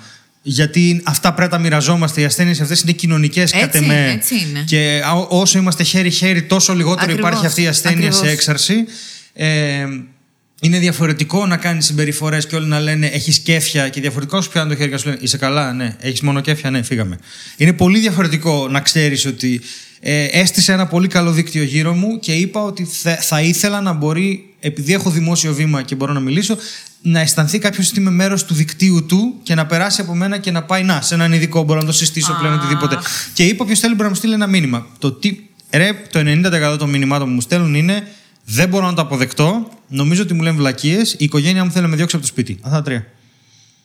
Είναι φοβερό. Ε, εγώ δεν είχα τίποτα Η από αυτά. οικογένεια μου θέλει να μου Τίποτα. διώξει Η από το μάνα μου ήρθε. σπίτι. Εγώ θυμάμαι τη μάνα μου μου λέει ρε παιδί μου, σοβαρά τώρα σου ταιριάζει σε αυτό για τον εαυτό σου. Και της λέω γιατί σκέψω εκείνο και εκείνο. Βρε λες αυτά να ήταν επεισόδια. Αυτές ήταν οι συζητήσεις που έκανα Ναι, σπίτι ναι, μου. ναι, Ποιος ναι. τις κάνει αυτές τι συζητήσεις σπίτι του; Και εμένα ήταν είναι, πολύ, δηλαδή πολύ είναι αποδοχή η, η, υπήρχε. δουλειά, η δουλειά που Και πρέπει εμένα να υπήρχε πολύ γίνει και να αποδοχή. γίνεται με την οικογένεια είναι σημαντική γιατί η αλήθεια είναι πολλές οικογένειες δεν το αποδέχονται ή, Το στίγμα. Βγάλουμε το ναι, παιδί μας ή τρελό προσπαθούν τώρα. να το κρύψουν ή... Είναι πιο εύκολο για μια Ε. οικογένεια να πει το είσαι τρελός, φύγε από εδώ, είσαι βλαμμένος, παρά να πει μήπως έχεις κάτι. Δηλαδή, Ναι, ναι. πώς γίνεται αυτό; Ναι, ναι. Και σε πιο βαριές περιπτώσεις, εντάξει, ε, πάντα είναι σημαντικό να καταλαβαίνουν τι ευθύνη έχουν. Ειδικά όταν ο άλλος είναι σε μια κρίση και δεν καταλαβαίνει τι γίνεται. Όλη η ευθύνη της φροντίδας πρέπει να περάσει στην οικογένεια. Και το στενάχωρο είναι να βλέπεις ανθρώπους που είναι λόγω της κατάστασής τους ε, σε μια φάση που δεν μπορούν να φροντίσουν την υγεία τους και να έχεις μια οικογένεια από πίσω η οποία να είναι στο κουκουρούκου, ξέρω εγώ, και να μην αναλαμβάνεις τις ευθύνες της. Δεν είναι όλοι έτσι, αλλά κάποια φορά όταν βλέπεις τέτοιες οικογένειες, εκεί λες. Δυστυχώς, μα, μακάρι το δημόσιο σύστημα υγείας να δουλέψει να, να σωθεί αυτός ο άνθρωπος. Ναι, αυτό. Τη σημασία του Ε, δικτύου την είπαμε στην εκπομπή για την οριακή που έχω κάνει με τον Φραγκίσκο Γονιδάκη. Δεν ξέρω αν τον ξέρεις. Ναι, ναι, ναι, ναι, ναι. Που. Εγώ δεν το ξέρω, παιδιά, και αισθάνομαι άσχημα, εντάξει. Δεν είπε κακό, δεν το ξέρω. Είναι και- είναι- Συμπεριφέρεστε Λοιπόν, άσχημα σε κάνω ένα τρελό εκπομπή αυτή και τη με τον στιγμή. Φραγκίσκο. Με Είναι και ο Φραγκίσκος- στιγματίζετε. Είναι και ο Φραγκίσκος πολύ καλός. Αυτός ειδικεύεται σε αυτά, στο, στην οριακή. Και ανέφερα τον, τον Tim Ferriss, ο οποίος είναι από τα πιο διάσημα podcast, ο οποίος είναι διπολικός. Okay. Και ο οποίος έκανε και απόπειρα και έλεγε αυτός. Τελικά έχω καταλήξει λέω ότι στη ζωή. Καταλήξαμε αυτό το δίκτυο. Τι μου φέρει το ανέφερε με φωτιές να σε ζεσταίνουν. Να έχεις να έχεις φωτιές να σε ζεσταίνουν, ώστε στη δύσκολη στιγμή να έχεις να ζεσταθείς. Ναι, ναι, ναι, ναι. Και ο Φραγκίσκος λέει: Εγώ λέω στους ε, θεραπευόμενους μου να φτιάξουν έναν ιστόχυλισσα της αράχνης, ένα δίκτυο. Γιατί δεν αρκεί το φάρμακο και η θεραπεία. Πρέπει να φτιάξεις το δίκτυο υποστήριξής Δεν αρκεί σου. να έχεις έναν θεραπευτή, πρέπει να έχεις Ναι. δύο, γιατί θα αποτύχουν τα φάρμακα, πρέπει να πας στον άλλον, μετά θα αποτύχει η ψυχοθεραπεία, πρέπει να πας στα φάρμακα. Ναι. Είναι, είναι πολύ ακριβώς πόρη είναι η αλήθεια. Δεν- Το Είναι, δημόσιο είναι. σύστημα υγείας Είναι. πρέπει να πάρει μπρος οπωσδήποτε, γιατί οι, και οι, διπο, οι ψυχικά ασθενείς είμαστε μέλη της κοινωνίας, όσο και αν θέλει ο κόσμος να μας πετάξει έξω, είμαστε χρήσιμα μέλη. Λειτουργεί. Και, και, και είναι αυτό που λες, θέλει ομάδα. Λειτουργεί Δηλαδή, σαν εμείς, ομάδα. εμείς λειτουργούμε σαν ομάδα. Δεν ε, αναλαμβάνει ένας έναν ε, θεραπευόμενο. Καμιά φορά με πλησιάζουν, λένε Α, θέλω εσάς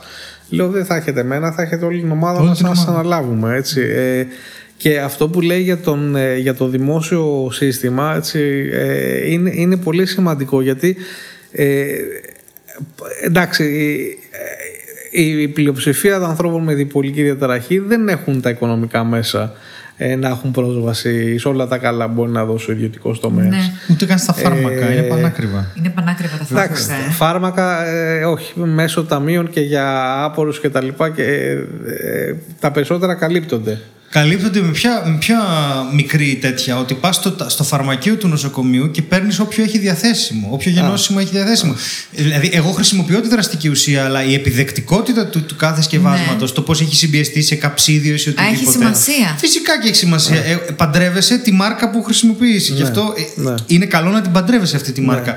Ε, η δικιά σου μάρκα με τη δική μου μάρκα μπορεί να μην μας δουλεύουν, αλλά σε σένα να δουλεύει τέλεια, σε μένα όχι, γιατί παραμένει. Πώς πιέστηκε το καψίδιο, πόση ζάχαρη μπήκε, πόσο το ένα. πόσο Εγώ, το εγώ άλλο. στο μυαλό μου σύγκριση Ελλάδα με Αγγλία και Αμερική που η αλήθεια είναι σε παροχή φαρμακευτικής αγωγής είμαστε δεκαετίες μπροστά.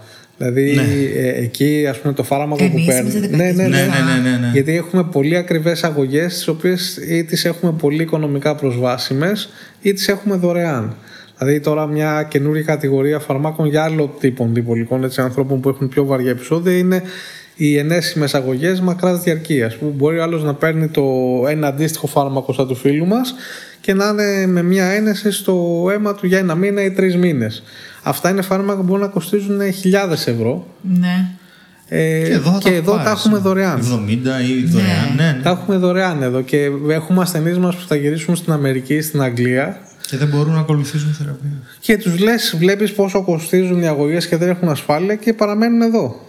Δεν, ε, δηλαδή δεν, δεν μπορούν ε, ε, και τα συστήματα υγείας τους εκεί πέρα επειδή είναι εκλογικευμένα ε, θα δώσουν πρόσβαση σε αυτές τις αγωγές σε λίγους. Δεν θα δώσουν σε όποιον τα χρειάζεται. Ευλογικευμένα σημαίνει λειτουργούν ε, οικονομικά. Ναι, ε, βάσει καπιταλιστικά, οικονομικών, αυτό εννοούμε ε, τώρα, κριτηρίων, εντάξει. ναι, ναι. Μ' αρέσει, Και- το- και- μ' άρεσε πολύ η έκφραση εκλογικευμένα. Ναι, εκλογικευμένα με μια Η λογική λέει πολύ να φροντίσεις καπιταλιστική- κόσμο, όχι να, αυτό. ναι, μα- με αυτή την καπιταλιστική λογική που εδώ λίγο μέσα σε όλα μας τα στραβά λίγο ακόμα Έχουμε, δεν ναι. έχει... Είχαμε κάποτε παροχές υγείας. Είχαμε. Ναι, κάποτε ναι. στη μετά διαλύθηκε. Ε, και Εντάξει, αυτά αλλά είναι ναι. κάποια στοιχεία που έχουν παραμείνει, που, που βέβαια στην πράξη, αν το δεις, με αυτούς τους θεραπευόμενους, να τους δώσεις πρόσβαση σε τέτοιες ακριβές θεραπείες για τα πλαίσια της ε, ψυχιατρικής, είναι σωτήριο γιατί το κόστος που, που θα είχες στις νοσηλίες Ναι, είναι πολύ είναι μικρό. πολύ μικρότερο.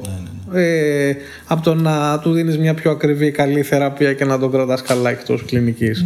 Ε, απλά αυτά τα άλλα δυτικά συστήματα υγείας μέσα στην εκλογήκευση τη γενικότερη που έχουν σου λέει ε, ας μπουν όλοι στην Ολανζαπίνη ξέρω εγώ επειδή είναι πιο φτηνή πλέον. Ναι, γιατί είναι παράξενο Ε, φάρμακο εντωμεταξύ. Είναι... ναι. Τέλος πάντων. Ναι. και ό,τι γίνει δηλαδή αλλά, αλλά ε, έχουμε μέσα σε όλα τα στραβά μας έχουμε καλά στη στοιχεία Α, απλά εντάξει αυτό που λέει ο φίλος μας έτσι είναι μια κατάσταση που θέλει η αλήθεια ομάδα ανθρώπων να δουλεύει Όταν λέμε ομάδα, τι εννοούμε, τι ειδικότητα. χρειάζεται είναι τον ομάδα; ψυχίατρο χρειάζεται τον ψυχολόγο τον ειδικό ψυχολόγο τον ειδικό ψυχίατρο Κυρίε και κύριοι, καλησπέρα σας.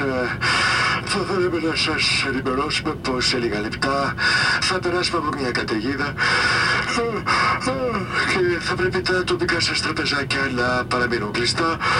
Όλοι να παραμείνετε στις θέσεις σας με τις ζώνε ασφαλείας δεμένες. Η κακή ποιότητα ύπνου μπορεί να μειώσει σημαντικά τα αντανακλαστικά σου. Ας το αλλάξουμε. Elite Strom. Live Elite. Χρειάζεται πολλές φορές κοινωνικό λειτουργό, εργοθεραπευτή.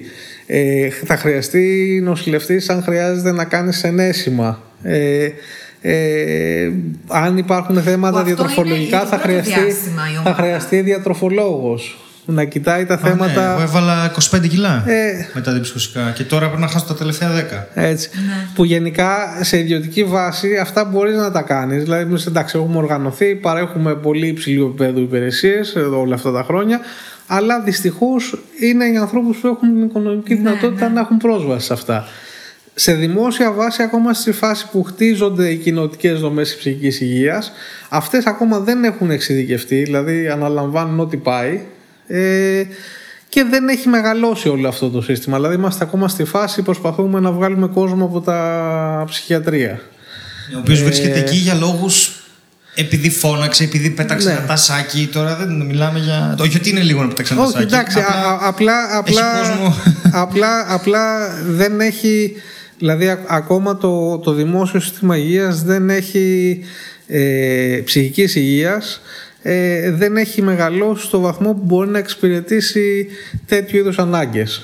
Ναι, εμένα με ξεπερνάει που τα σχολεία δεν έχουν. Με ξεπερνάει όμως. Τώρα αρχίζουν και καλά βάζουν ψυχολόγους στα Πραγματικά σχολεία. με αυτά που, που γίνονται Και τώρα. Δεν ξέρω αν ήταν κοινωνικούς και πάντα, αλλά λειτουργούς, τώρα ξέρω νομίζω εγώ. τα παιδιά είναι πιο αγχωμένα, πιο με κατάθλιψη από ποτέ. Και Ναι. νομίζω και η αυτοκτονία πρέπει να είναι το νούμερο, δεν ξέρω, ένα, δύο λόγω θανάτου στις ηλικίες κάτω των 18. Προφανώς, από τι άλλο ναι, καθένα. ναι, ναι. Δέσποινα δεν ξέρω, μπορεί απλώς τώρα να καταγράφονται. Εγώ Ναι, ναι, κρατάω και εγώ το ένα- σκέφτομαι και αυτό. Και εγώ το σκέφτομαι Δηλαδή, μπορεί η αυτό. αύξηση να είναι 2% και εμείς να βλέπουμε 20% γιατί οι Έτσι δομές είναι. μα πλέον περιλαμβάνουν αυτά. Φαντάζομαι ότι και οι μελέτες το δίνουν αυτό σαν στατιστικό, δεν το αφήνουν απ' έξω. Ότι, ότι τώρα έχουμε αυτό το ποσοστό καταγράφουμε. καταγραφής. Ενώ Ενώ παλιά τότε δεν είχαμε αυτό, καταγράφαμε. οπότε ας το λάβουμε να το Μπορεί, ναι, σταθμίσουμε. δεν έχω σχολ- με ασχοληθεί με Αλλά- σχολεία, αλλά ναι, είναι.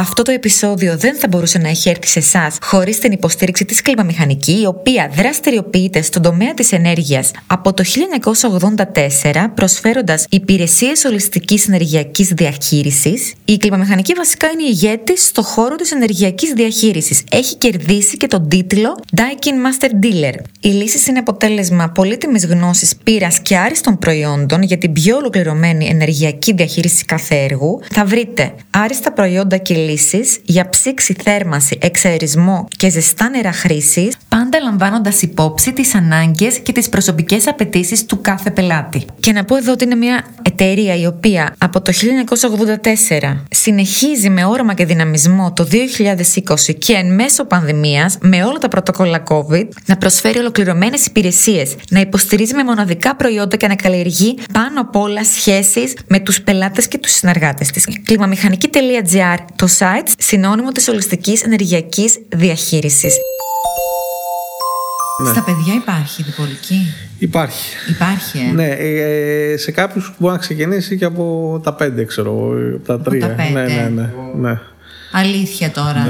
Εσύ πότε το κατάλαβες όμως; Στα 27, στα στατιστικά είμαι εγώ. 27, 9 χρόνια σίγουρη νοσηλείας με επεισόδια. Ναι. Αλλά λόγω ιστορικού, από ό,τι φαίνεται, είμαι από το τραυματικό γεγονός του θανάτου του πατέρα και μετά έχω κάνει κανονικά επεισόδια τα οποία είναι αυτό που είπαμε. Δεν μπορούν να ληφθούν υπόψη λόγω, της, λόγω του ότι υπάρχει δικαιολογία να υπάρχουν. Ναι, σωστό και αυτό. Αυτό το ότι μπορεί Και να τότε- ερμηνευτούν. και τότε Επειδή, δι- συγγνώμη, όταν κάτι μπορεί να ερμηνευτεί με 17 τρόπους, δεν πας να διαλέξεις αυτό που σε βολεύει. Σωστό και αυτό. Δηλαδή, αν εγώ έκανα ένα επεισόδιο καταθλιπτικό στα 7 μου, 5 ε, πέντε μήνες αφού έχασα τον πατέρα μου, δεν θα πας να πεις τριπολικό να το πάει. Ε, ναι. Είναι ανεύθυνο και χαζομάρα να το Ε, κάνεις αυτό. αυτή είναι η λεγόμενη παιδιατρική διπολική διατραχή. Ε, Που τι είναι αυτό; Ε, αυτό έχουμε έναρξη συμπτωμάτων ή κάποιας έκφρασης διπολικότητας σε πολύ μικρή ηλικία, ακόμα και πριν την εφηβεία. Απλά, απλά είναι, εκφράζεται αρκετά διαφορετικά από ό,τι θα το δεις σε έναν ενήλικα. Ναι. Ε, πολλά από αυτά τα παιδιά μπορεί να διαγνωστούν με διαταραχή διαγωγής ή Αυτό, με δέπη. δέπη. Ντέπι. Δύο διαφορετικά πράγματα. Αλλά μπορεί να υπάρχει μια υποβόσκουσα διπολική διαταραχή η οποία ακόμα δεν έχει εκδηλωθεί στα φουλ της. Ναι, αλλά άμα το καταλάβει τότε κάποιος. Ναι. Σου λέει το παιδί μου θα παίρνει από 5 και 10 χρονών. Ε, το πάλι βοηθάει. είναι πώς το βλέπεις και πώς το Σωστό αντιμετωπίζεις. και αυτό. Δηλαδή, αν βλέπεις ότι τα προβλήματα στη διάθεση, συμπεριφορά ε, δημιουργούν τέτοιο πρόβλημα που χάνει το σχολείο, δεν, είναι- δηλαδή μένει πίσω, υπάρχει σημαντικό πρόβλημα στη λειτουργικότητα, ε, εκεί λίγο ζυγίζεις και βλέπεις ε, τα συν και τα πλην. Πάλι γενικά με τις φαρμακευτικές αγωγές που τις φοβούνται κάποιοι, και μιλάω σαν ψυχολόγος, όχι σαν ψυχίατρος, Ναι, βέβαια. ε, και σαν ψυχολόγος που δουλεύω με ομάδα που έχω ψυχιάτρους που τους βοηθάω και συντονίζουμε και τη φαρμακευτική δουλειά αυτές οι αγωγές όσο τις παρακολουθείς και βλέπεις πώς λειτουργούν και τι επιπτώσεις έχουν στη σωματική υγεία δεν υπάρχει λόγος να τις φοβόμαστε. Έτσι, είναι τροποποιητές συμπεριφορές που είμαστε τυχεροί που έχουμε μια πολύ μεγάλη γκάμα πλέον τέτοιων τροποποιητών. Κάποτε υπήρχε μόνο το λίθιο που για το 1 τρίτο των ανθρώπων με διπολική διαταραχή ήταν το... Ε, Και στο Homeland λίθιο παίρνει αυτή. Το έχω ναι, και εγώ από εκεί. ναι, εντάξει, το λίθιο ήταν και παραμένει ένα από τα θεϊκά φάρμακα, στο πούμε Οκ, έτσι, η της συνήθεια ε, παίρνεις. Δεν παίρνω λίθιο, δεν διπολικής χρειάζομαι. διαταραχής, έτσι. Ε, που για το 1 τρίτο των ανθρώπων με διπολική διαταραχή θα δουλέψει τέλεια, όπως ε, το βλέπουμε στο Homeland, ξέρω, Ναι, εγώ, σε- ναι.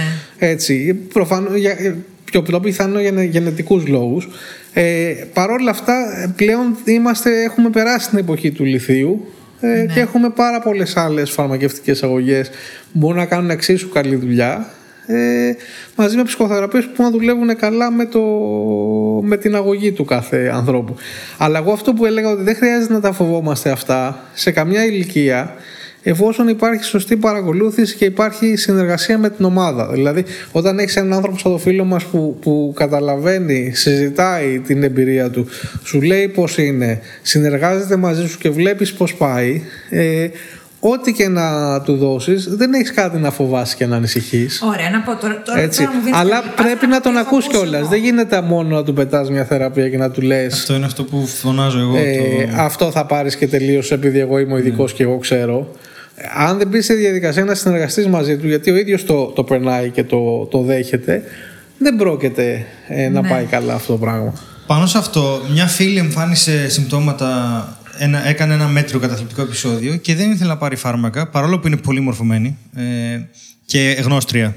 Είναι, και σε αντικείμενο είναι και κάνει Ναι. διδακτορικό σχετικό. ε, με τα φυτά, αλλά θέλω να πω ότι Οκ. καταλαβαίνει τι είναι DNA μηχανισμοί και, Και γιατί δεν φάρμακο. ήθελε; Γιατί είχε πάρει ο πατέρας της και ήταν όλη μέρα στο κρεβάτι. Και της λέω: Καταλαβαίνεις ότι αυτό είναι πρόβλημα του πατέρα σου. Και μου λέει: Τι εννοείς; Λέω: Ο πατέρας σου νίσταζε και κοιμόταν όλη μέρα και δεν πήγε στο γιατρό να του αλλάξει την αγωγή. Αυτό δεν είναι αποδεκτό side effect. Δεν, πάρει, δεν παίρνεις τα φάρμακα, κοιμάσαι 20 ώρες την ημέρα και λες γιατρέ, εντάξει τα φάρμακα. Πας στο γιατρό και λες, άλλαξε τα.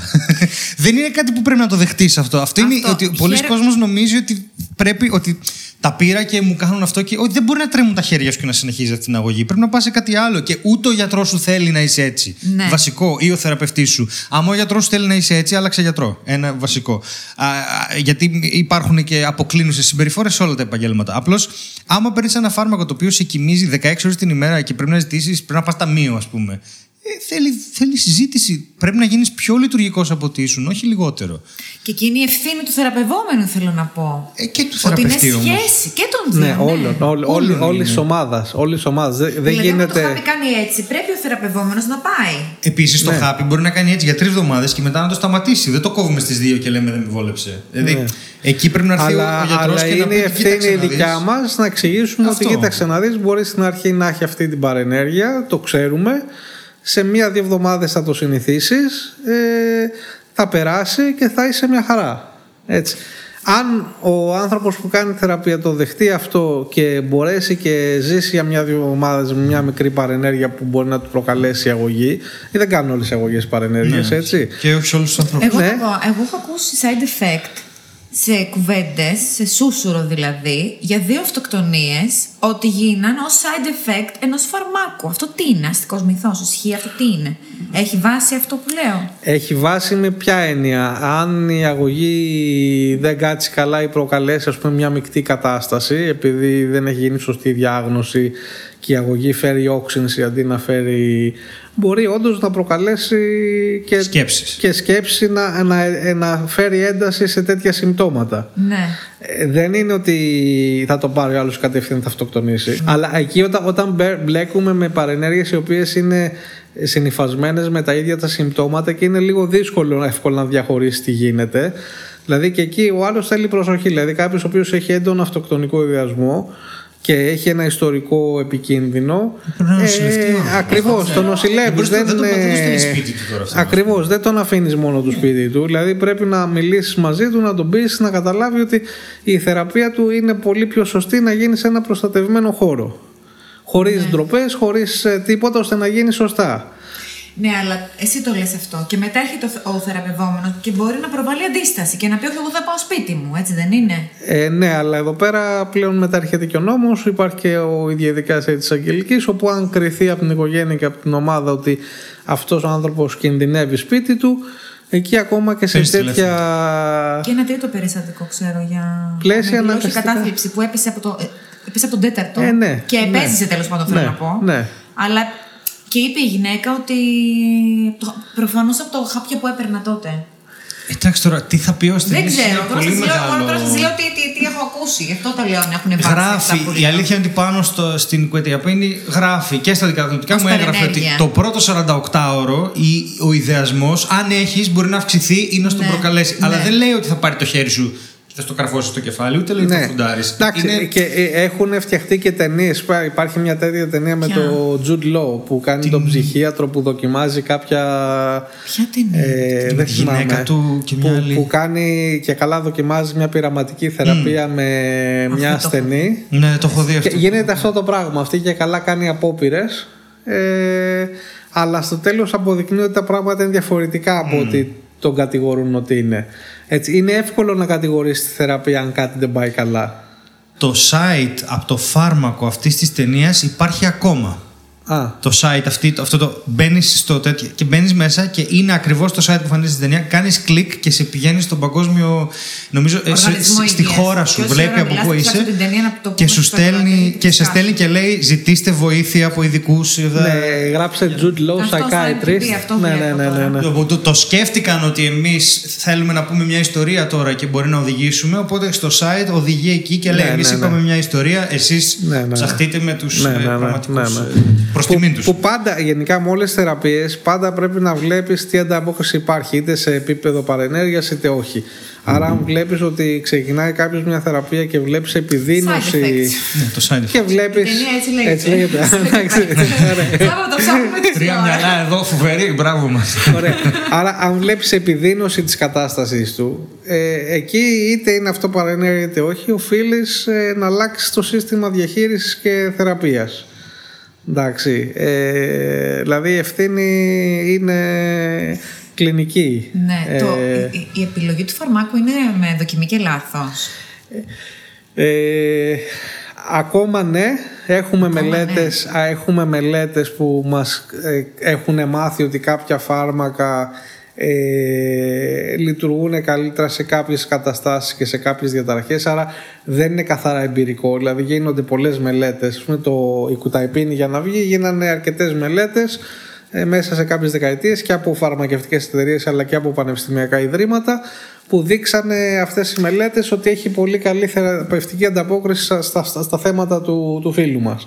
Έτσι. Αλλά, στη, Όχι, αλλά στην, στον πράξη, θεραπευόμενο όμως- στην πράξη ε, είναι trial and error Ναι. γιατί πρέπει να βλέπεις πώς ανταποκρίνεται. Έτσι. Εσύ πώς Η- άλλαξες; Συγγνώμη, συγγνώμη, συγγνώμη, ολοκληρώστε. Υπάρχει εδώ, είναι σημαντικό. Εγώ σε αυτό είμαι δημόσιος και τουλάχιστον εγώ πάω βάσει επιστημονικής βιβλιογραφίας. Έχει αρχίσει να αναπτύσσεται μια πρακτική φαρμακογενετικής Ναι. όπου πολλές εταιρείες πουλάνε DNA test ε, τα οποία DNA test σου δείχνουν σε ποια φάρμακα έχεις καλύτερη ανταπόκριση. Βάσει το πιο, τέλος πάντων πιο σωστών ερευνητικών μελετών που υπάρχουν ως τώρα αυτό είναι προς το παρόν μια εμπορική πρακτική που δεν έχει κλινική ουσιαστική εφαρμογή. Ναι.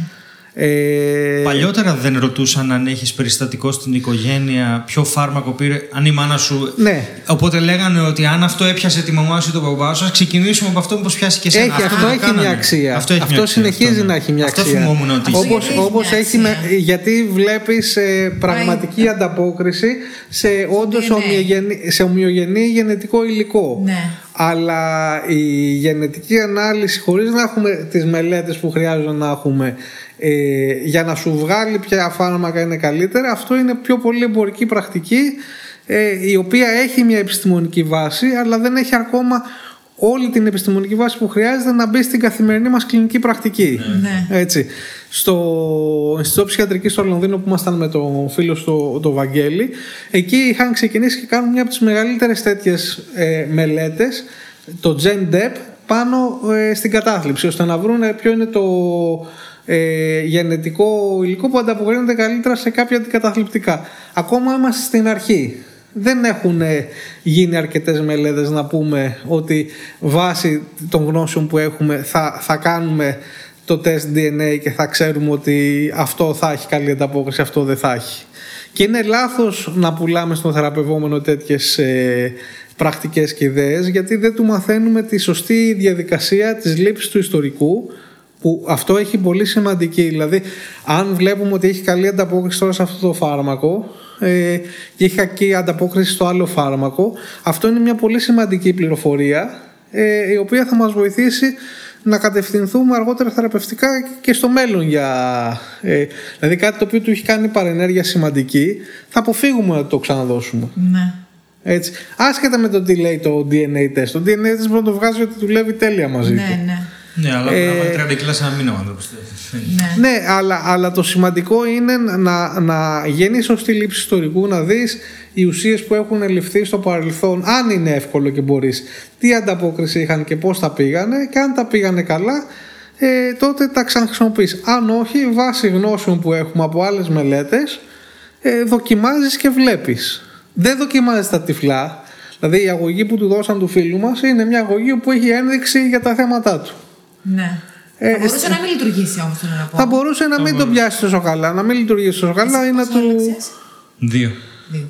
Ναι, είναι, είναι τυχερός. Α, είναι τυχερός. Είναι τυχερό. Ε, αλλά πάλι κάποιοι, το, όταν τους το λες αυτό, ότι δηλαδή τι δεν ξέρεις, ε, δοκιμάζεις και. Ε, κάποιοι το παίρνουν λάθος αυτό. Περιμένουν δηλαδή, σου είναι και καλά, εσύ με ένα μαγικό τεστ να τους πεις ότι αυτό θα είναι το τέλειο. Γιατί έχουν. Εντάξει, τώρα αν πεις όμως στον κόσμο ότι δεν ξέρουμε πώς δουλεύουν τα παυσίπονα, διότι απλά είναι αντιπροσταγλαδινικά και είναι μια τυχαία μηχανική που πιάσαμε πριν 50 χρόνια, ε, πάλι δεν καταλαβαίνουν ότι πολλά φάρμακα είναι λίγο τυχαία.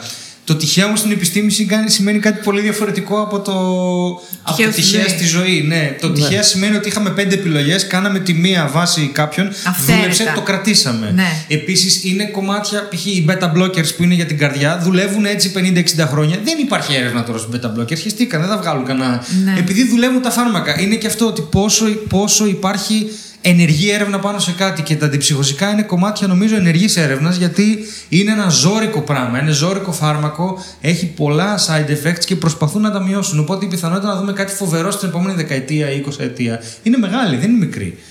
Τώρα δεν θα δεις. Ναι, ναι.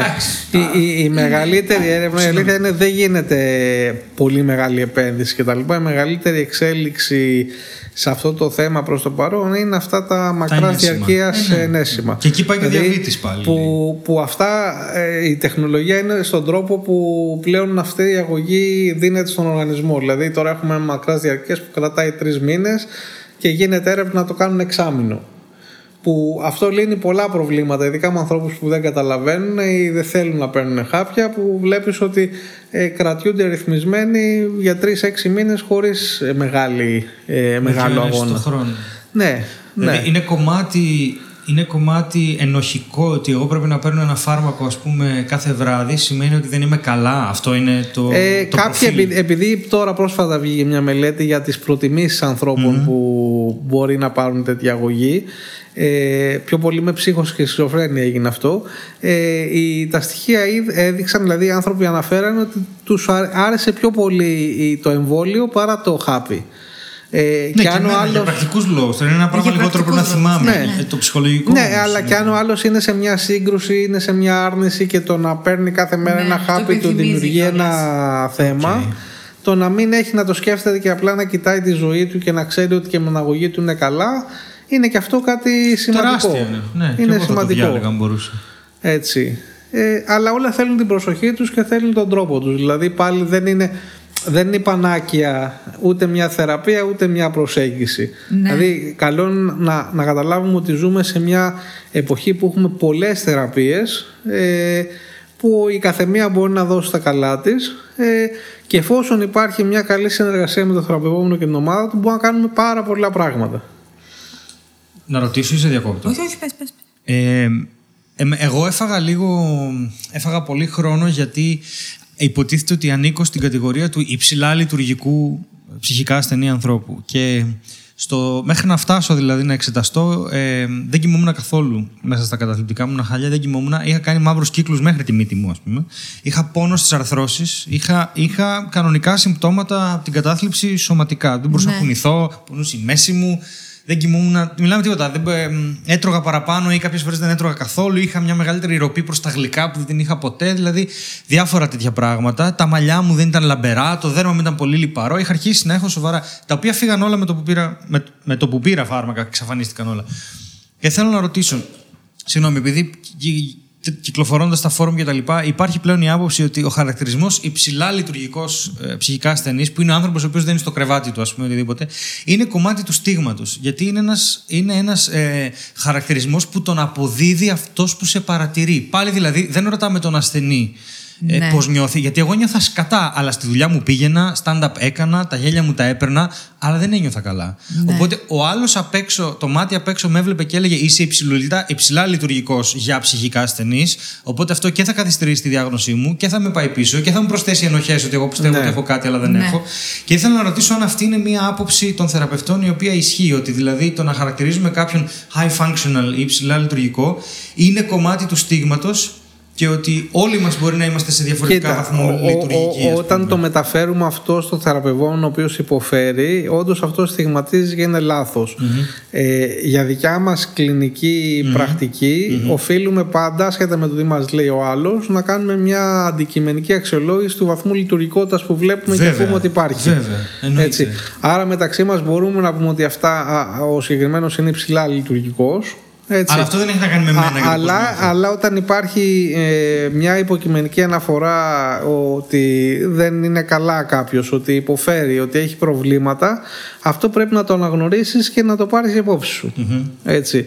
Ε, άρα, ναι, όταν αυτό μεταφέρεται ε, σε βαθμό απόρριψη του λες του άλλου εντάξει σ' ακούω τι λες αλλά εγώ σε βλέπω ψηλά λειτουργικό άρα άσε με Το μην οποίο με μου συνέβη ενοχλείς. εμένα αυτό. Σαν... τέτοιο. Έτσι, ε, αυτό είναι λάθος, δεν, δεν βοηθάει γιατί όντως αυτό στιγματίζει και ακυρώνεις ε, την υποκειμενική εμπειρία ενός ανθρώπου που πολλές ψυχικές καταστάσεις είναι θέμα υποκειμενικής εμπειρίας. Εντάξει, δεν, δηλαδή δεν υποφέρει κάποιος ε, από κάποιο άγχος χωρίς να βασίζεται αυτό στην υποκειμενική του εμπειρια Έτσι, άρα αυτό πάντα οφείλουμε να το παίρνουμε υπόψη μας. Έτσι. Πολλές φορές σε, σε, σε δομές όπου είναι αναγκασμένοι να δουλεύουν ε, με πολύ βαριά ψυχικά ασθενείς, συνήθως σε δημόσιες κλινικές και τα λοιπά και δεν έχουν πόρους, δεν έχουν ε, ε, ανθρώπους να αντιμετωπίσουν όλες τις καταστάσεις και, και όλα τα περιστατικά εκεί αναγκάζονται να κάνουν το λεγόμενο triage και να αποφασίσουν ποιος είναι πιο ε, υψηλά λειτουργικός και πιο χαμηλά Εντάξει, αυτό λειτουργικός. είναι πολεμική ιατρική. Είναι, είναι λογικό Ναι, να και συμβαίνει. είναι, δηλαδή, και- εντάξει, όταν γύρισα από την Αγγλία, ένα εξάμεινο που δούλεψε σε ένα κοινοτικό κέντρο ψυχική υγείας, και εγώ πήγα να τους βάλω σε αυτή τη λογική, όντας Άγγλος, υπό την έννοια ότι δεν γίνεται να έχεις πολύ περιορισμένους πόρους και να τους αφαιρώνεις τους πόρους αυτούς ε, σε περιστατικά τα οποία Δεν είναι οξέα, ας πούμε. ας πούμε. ναι, Δεν θα είναι βοηθηθούν ε, με την παρέα ενός φίλου τους ή, ή με ένα ψυχολόγο που θα βρουν τοπικά στη γειτονιά τους και να έχεις ε, ε, άλλα περιστατικά τα οποία δεν έχουν την οικονομική δυνατότητα αλλά ούτε τη λειτουργικότητα να ανταπεξέλθουν ε, Και να τους στα αφήνεις θέματα της υγεία. Δηλαδή, σε τέτοιες δομές, ε, οφείλεις, αν σέβεσαι τους πόρους που έχεις και διαχειρίζεσαι, να λειτουργείς έτσι. Ναι. Ε, αλλά εντάξει, δεν, δεν λειτουργεί ακόμα το σύστημα έτσι. Δηλαδή, όταν είχα προσπαθήσει αυτό να το, να το περάσω και να το συζητήσω και να το κάνουμε λίγο πρακτική, ε, υπήρχαν αντιστάσεις, δεν το καταλάβαιναν όλοι. Δεν, δεν, ε, δεν έχουμε φτάσει ακόμα σε αυτό το επίπεδο. Ε, τώρα, στον ιδιωτικό τομέα πάλι αποφασίζεις και διαλέγεις έτσι. Δηλαδή εμείς που ειδικευόμαστε στα θέματα της διπολικής διαταραχής ε, είμαστε σπάταλοι υπό την έννοια ότι αν δεν, ε, ε, τα περιστατικά που μας έρθουν δεν έχουν κάποιο θέμα διαταραχής διάθεση κάποια συνοσυρή διαταραχή προσωπικότητας δεν εμπλεκόμαστε, δεν αναλαμβάνουμε αλλά αυτό είναι θέμα εξειδίκευσης Ναι. ε, ε, άλλοι ιδιωτικά αναλαμβάνουν τα πάντα. Ναι. Έτσι. Ε, αλλά αυτό σε ιδιωτική βάση δεν σε επιβαρύνει γιατί όσο περισσότερη δουλειά σου έρχεται και ε, καλύπτει το κόστος σου εσύ έχεις δυνατότητα να αναπτυχθείς. Μπορείς να καλύψεις ανάγκες. ναι. Ε, αυτό Δεν ναι. μιλήσαμε καθόλου για τη σύνδεση της διπολικής διαταραχής με τη δημιουργικότητα. Ναι. Είναι πάρα πολύ γνωστά και πολλά ονόματα και όπως θα τα πούμε λίγο, είναι και με το που μπαίνει στο γραφείο σου να πούμε, στα Ναι, ναι. δεξιά υπάρχει ο, ο, ένας, Ο ε, τείχος των, ο Wall of Fame. ε, των διπολικών, ναι, ναι. Και δεν, φυσικά με όλα αυτά που ακούω τόση ώρα δεν είναι τυχαίο που ο Στέλιος έχει κάνει αυτό το επάγγελμα. Ας μας το πει ο ίδιος που είναι ένας δημιουργικός να, πριν άνθρωπος μας το πει να πούμε τα μεγάλα ονόματα τα οποία είναι. Τώρα είναι η Mariah Carey, είναι η οικογένεια Hemingway, η Catherine Zeta Jones, Britney Spears. η Britney Spears, ναι. Είναι η Sinead O'Connor με αυτό το φοβερό διάσημο viral βίντεο που έγινε πριν κάποια χρόνια. Είναι εκείνος από τον Nirvana, πώς τον λένε εκείνο; Kurt Cobain, δεν θα λες εκείνο από τον Nirvana έτσι. Συγγνώμη. Που έχει γράψει Ποιον και το να πω, Λίθιο, άλλο, ένα θα τραγούδι. Έχει σκοτώ γράψει και το μέλη. λίθιο, ναι. I found my friends, they're in my head. Λοιπόν, ε, ποιον άλλον βλέπω εδώ πέρα, Λόρδος Βίρο. Λόρδος Βίρονας, λέω εγώ τώρα. Ο Τσόρτσι. Σίλβια Πλάθ. Βιρτζίνια. Νίνα Σιμών είναι. Ναι. Βίνσεντ Βαν Κόφ. Ναι, ο Βαγκόφ που έκοψε και τα αυτιά του. Πλάχ, Βίλιαν. Στίβεν Φράι, λατρεία. Ναι. Ναι, ο οποίος έχει κάνει, έχεις δει το ντοκιμαντέρ Το που έχω κάνει δει. στον Και έκανε BBC. και μετά από 10 χρόνια, έτσι. Ναι, ναι. Πολύ το, πρώτο, σωστή. το πρώτο ήταν. Ένερ τους είναι, ναι. Ναι, ναι. ναι. Θα πω και στην άκρη τώρα, τώρα θα το πω τώρα και στο μικρόφωνο. Υπάρχει και ο Ανδρέας Παπανδρέου εκεί πέρα. Τώρα δεν λέμε κάτι κρυφό. Πες το, είναι και ο Ανδρέας Παπανδρέου, Και ο Ανδρέας εντάξει. Παπανδρέου. Να σου πω. Και ο Στέλιος Ανατολίτης. Ναι, ναι, εντάξει, μπράβο. Και η Δέσποινα Κανάκογλου. Ναι, ωραία, εντάξει, ευτυχώς. Ε, τι; Κοίτα, ε, να σου πω. ποια- η δική μου άποψη είναι λίγο πιο. είναι λίγο γκυλοτίνα σε αυτά και θα σου Έλα. πω γιατί. Γιατί; Ε, πρώτον, ε, η δημιουργικότητα είναι κάτι το οποίο πρέπει να το ζεις στενά με τον άλλον για να το καταλάβεις. Ε, εγώ δεν ξέρω πόσο δημιουργική είναι η Britney Spears. Ξέρω ότι είναι pop star. Αυτό δεν σημαίνει ότι γράφει 17 τραγούδια την ημέρα, ούτε ότι. Σωστό, σωστό. Δηλαδή, απλώς είναι διάσημη. Οπότε, η- ο Stephen Fry, ας πούμε, είναι το προφίλ του διπολικού που θέλουμε να λέμε. Είναι polymath, ε, μιλάει 7 γλώσσες, έχει γράψει 40 βιβλία. Ε, είναι, είναι ο ορισμός αυτό που λέμε δημιουργικός άνθρωπος. Η Σάκα Σίμοβ, 600 βιβλία σε όλη του τη ζωή. Ένιο Μωρικόνε που πέθανε κιόλας ε, χθες. Χθες. Ε, 500 soundtrack. Αυτά είναι παραγωγικοί άνθρωποι. 500 500. 600 βιβλία ο άλλος. Αν τα βάλεις κάτω, δεν βγαίνει ένα βιβλίο το χρόνο, βγαίνουν τέσσερα. Τέρι Πράτσετ, ένα βιβλίο το χρόνο. Δηλαδή η παραγωγικότητα. Virginia Woolf. Virginia Woolf. Αντίστοιχα, Churchill πήρε Νόμπελ όντας μανιακός. Ενώ Ναι, αυτά ναι. τα έργα του. Αλλά η παραγωγικότητα είναι κάτι το οποίο και η δημιουργικότητα είναι κάτι το οποίο είναι πολύ μπερδεμένο και πολύ διαφορετικό. Θε- θ- Είμαι υπέρ, ε, πάλι με το Μωρικόνε, το λέω, το διδάσκω αυτό στους μαθητές μου ε, στον αυτοσχεδιασμό ότι ο επαγγελματίας ο οποίος δημιουργεί δεν περιμένει καμία έμπνευση, έχει μάθει να δημιουργεί. Όπως ο, ο, ο κλινικός ψυχολόγος έχει μάθει να παίρνει interviews από τον ασθενή και να τον αξιολογεί, έτσι έχεις μάθει και να δημιουργείς. Δεν είναι ταλέντο. Αν ήταν ταλέντο, καήκαμε, θα πεθαίναμε από την πείνα. Προσωπικά Καλά πρέπει λες. να δημιουργώ σχεδόν σε καθημερινή βάση. Τι κάνω, κοιτάω τη μουσα μου και την περιμένω; Όχι, άρα δεν μπορείς να με συγκρίνεις έτσι κι αλλιώς με έναν άνθρωπο ο οποίος δεν δημιουργεί. Θα με βγάλεις δημιουργικό 1000% παραπάνω από αυτόν, γιατί είναι η δουλειά μου. Άρα το στατιστικό είναι λάθος. Δεύτερον, ποιοι από αυτούς τους διπολικούς ήταν δημιουργικοί και ποιοι από αυτούς είχαν τέσσερα ψήγματα μανίας που έκαναν τα μεγαλύτερα τους έργα και μετά αυτοκτόνησαν. Ναι, ναι. Δεν μπορώ. Όντως στο, cre- στο creative aspect, στο δημιουργικό κομμάτι, στις συνάψεις, δεν ξέρω τι, φαίνεται να υπάρχει μια σύνδεση με τη διπολική. Φαίνεται να είναι πιο δημιουργικοί άνθρωποι. Εγώ στην παιδική μου ηλικία είχα νεύρα και ήμουν δημιουργικός. Αυτά είναι τα δύο, οι δύο μεγάλες εκφάνσεις της διαταραχής που έχουμε βρει με τους θεραπευτές μου και τις κρατάμε. Ε, μια ζωή έγραφα βιβλία κτλ. Η δημιουργικότητα μου στήχησε το πτυχίο μου. Okay. Δεν μπόρεσα να το πάρω. Διότι σε περίοδου στρε εγώ έγραφα βιβλία αντί να διαβάζω και ήμουν μαθητής του 19 και 12. Μπορείς να καταλάβεις πόσο μου στήχησε αυτό σαν άνθρωπο το να μην μπορώ, να Μπορώ, πάρω γιατί ένα εδώ πέρα πτυχίο. Και εγώ ήμουν του 19 και 12, Ναι. δεν κατάλαβες. Ένας άνθρωπος ο οποίος όλη του τη ζωή. τώρα εδώ πέρα. Και, Ακριβώς. εσύ- και για σένα νέρτ σε κάνω και για σένα Ναι, τρεις διδακτορικό, ναι, δεν είναι. Ένας άνθρωπος ο οποίος όλη του τη ζωή έχει μάθει να είναι άριστος και να διαβάζει και να αποδίδει και ξαφνικά δεν Ναι, μπορεί. ναι. Το αυτομαστίγωμα είναι τεράστιο. Εσύ μπορεί να το ξέρεις την πλευρά του, καθα... του καταθλιπτικού. Εντάξει, αλλά εγώ πήγαινα για ακαδημαϊκή καριέρα και την παράτησα γιατί δεν άντεχα. Ναι. Μιλάμε ότι η- η διπλωματική μου ή προπτυχιακή βγήκε σε paper και είναι μεγάλο κατόρθωμα αυτό, ειδικά στη χημεία. Εγώ δεν είμαι πουθενά γιατί σκοτώθηκα και έφυγα. Τα πειράματα όμως τα έκανα. Δεν την έγραψα ποτέ. Αυτά ήταν όταν μπήκα στο ψυχιατρίο μετά από δύο-τρεις μήνες. Στο ψυχιατρίο, λέω, στην ψυχιατρό μετά από δύο-τρεις μήνες και τόλμησα να αναφέρω στη διαδικασία ότι φέρω βαρέως ότι δεν έχω πάρει πτυχίο και γύρισε και με κοίταξε με ένα ύφος ο γιατρός μου και μου λέει: Γιατί ασχολείσαι με αυτό το πράγμα, αφού είσαι διπολικός. Κανένας διπολικός δεν παίρνει πτυχίο, τελείωνε. αυτό μου Ε, το αυτό πολύ γελούσαμε. λάθος, ναι, έτσι. ναι. όχι, όχι, όχι. Γελούσαμε και μ- αυτό όμως ξέρεις πόσο με, με, με έλυσε και είπα. Δηλαδή, μου λέει «Ρε, εσύ τώρα έχεις δει τους βαθμού. Έχει την αναλυτική σου και πήγαμε την αναλυτική μου και λέει: Τι βλέπεις την αναλυτική σου, πώς πάει; 5, 5, 9, 9, 10, 9, 5, 5, 5, 9, 9, 10. Όπως η- Ναι, η διπολική το μου. βλέπεις αυτό το πράγμα. Δεν μπορείς να μαστιγώνεις τον εαυτό σου για αυτό το πράγμα. Ξεπέρασε το. Ή πάρ το ή μην το πάρεις, αλλά μην αυτό κουβαλάς το αυτή την μαστίγωμα. αποτυχία. Ναι. Όμως, εμένα αυτό με έλυσε, Ταυτίζομαι γιατί πολύ. προφανώς και σε- μέσα στη διαδικασία θα κάνουμε και πλάκα, θα πούμε και αστεία κτλ. Ε, και το είσαι διπολικό μου το πέταξε έτσι, πάλι προσπαθώντας να μου πει ότι μέσα σε αυτό το φάσμα όλων αυτών που σου συμβαίνουν, η δημιουργικότητά σου όμως σου στήχησε και κάτι και ίσως είναι Ναι. ώρα να πατήσεις τα πόδια σου και να αποφασίσεις ότι από τη στιγμή που η δημιουργικότητά σου είναι μέρος της ζωής σου, να την κάνεις επάγγελμα Το εκμεταλλευτείς. και το εκμεταλλεύει. Και η όποια δημιουργικότητα δίνει αυτή η κατάσταση, είναι καλό αυτό να κρατήσουμε ότι σε περίοδους κρίσης ε, δεν έχει σταθερότητα αυτό το πράγμα. Ακριβώς. Δηλαδή και οι γενιές των γνωστών διπολικών που βλέπετε στον τοίχο, ε, αν είχαν ε, τα μέσα, τα θεραπευτικά που έχουμε πλέον τις μέρες, τις μέρες μας, ε, μπορεί να είχαν ε, ακόμα πιο μακριές και λαμπρές καριέρες. Καριέρες, έτσι. Και, δηλαδή εγώ σε πολλούς από τους ανθρώπους αναγνωρίζω ότι παρόλη την δυσκολία τους Κυρίες και κύριοι, καλησπέρα σας. Θα θέλαμε να σας ενημερώσουμε πως σε λίγα λεπτά θα περάσουμε από μια καταιγίδα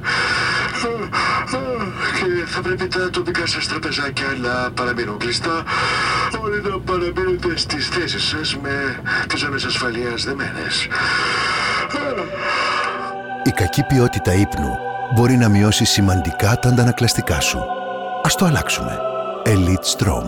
Live Elite.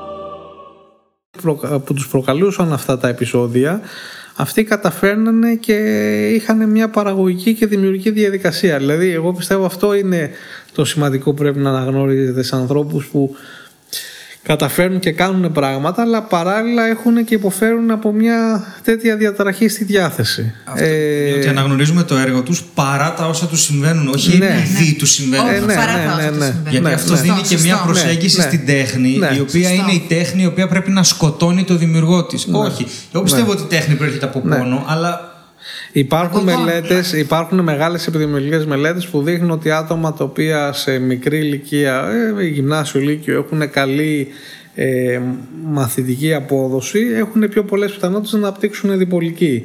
Και αντίστροφα για τη σχιζοφρένεια.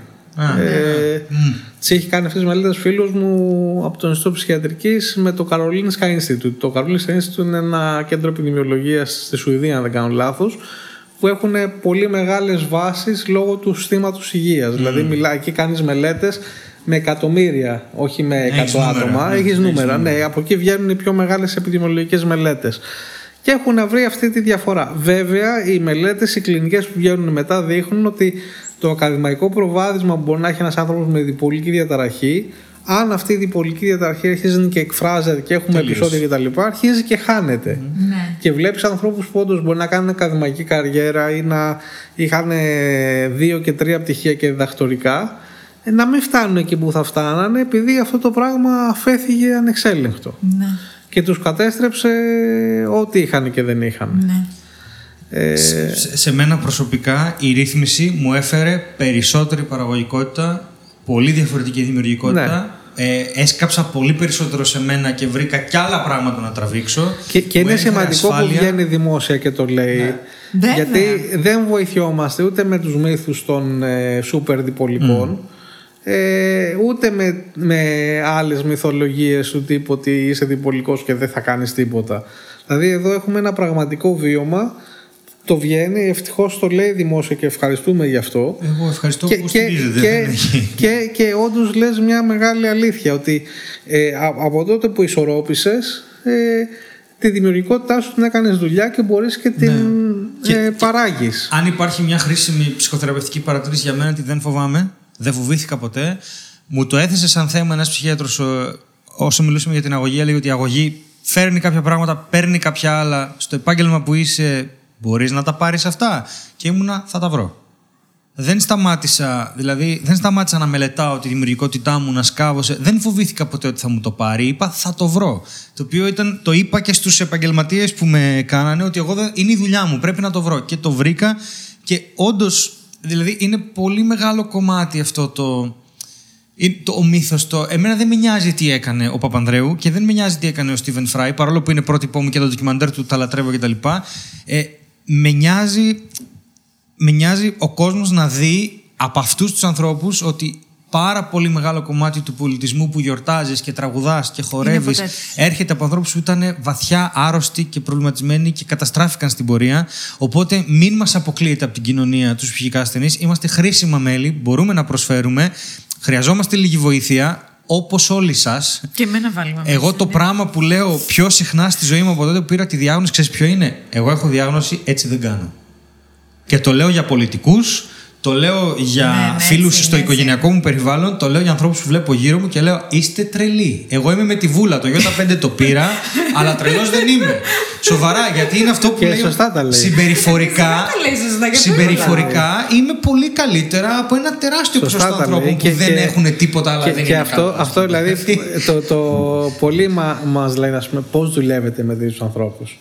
Ε, Σας το λένε αυτό το πράγμα. Ναι, ναι, και, Σοβαρά. και- ναι, ναι, και λέμε τι έχουν αυτοί οι άνθρωποι που δουλεύουν. Ναι, το στίγμα είναι το στίγμα. Δηλαδή, το ε, στίγμα και τους ζει λες βασιλεύει. ότι Δεν οι υπάρχει άνθρωποι με το τους οποίους στίγμα δουλεύω τώρα. είναι Ναι, καλύτεροι ξέρω, από σένα. ξέρω. Ναι, αυτό.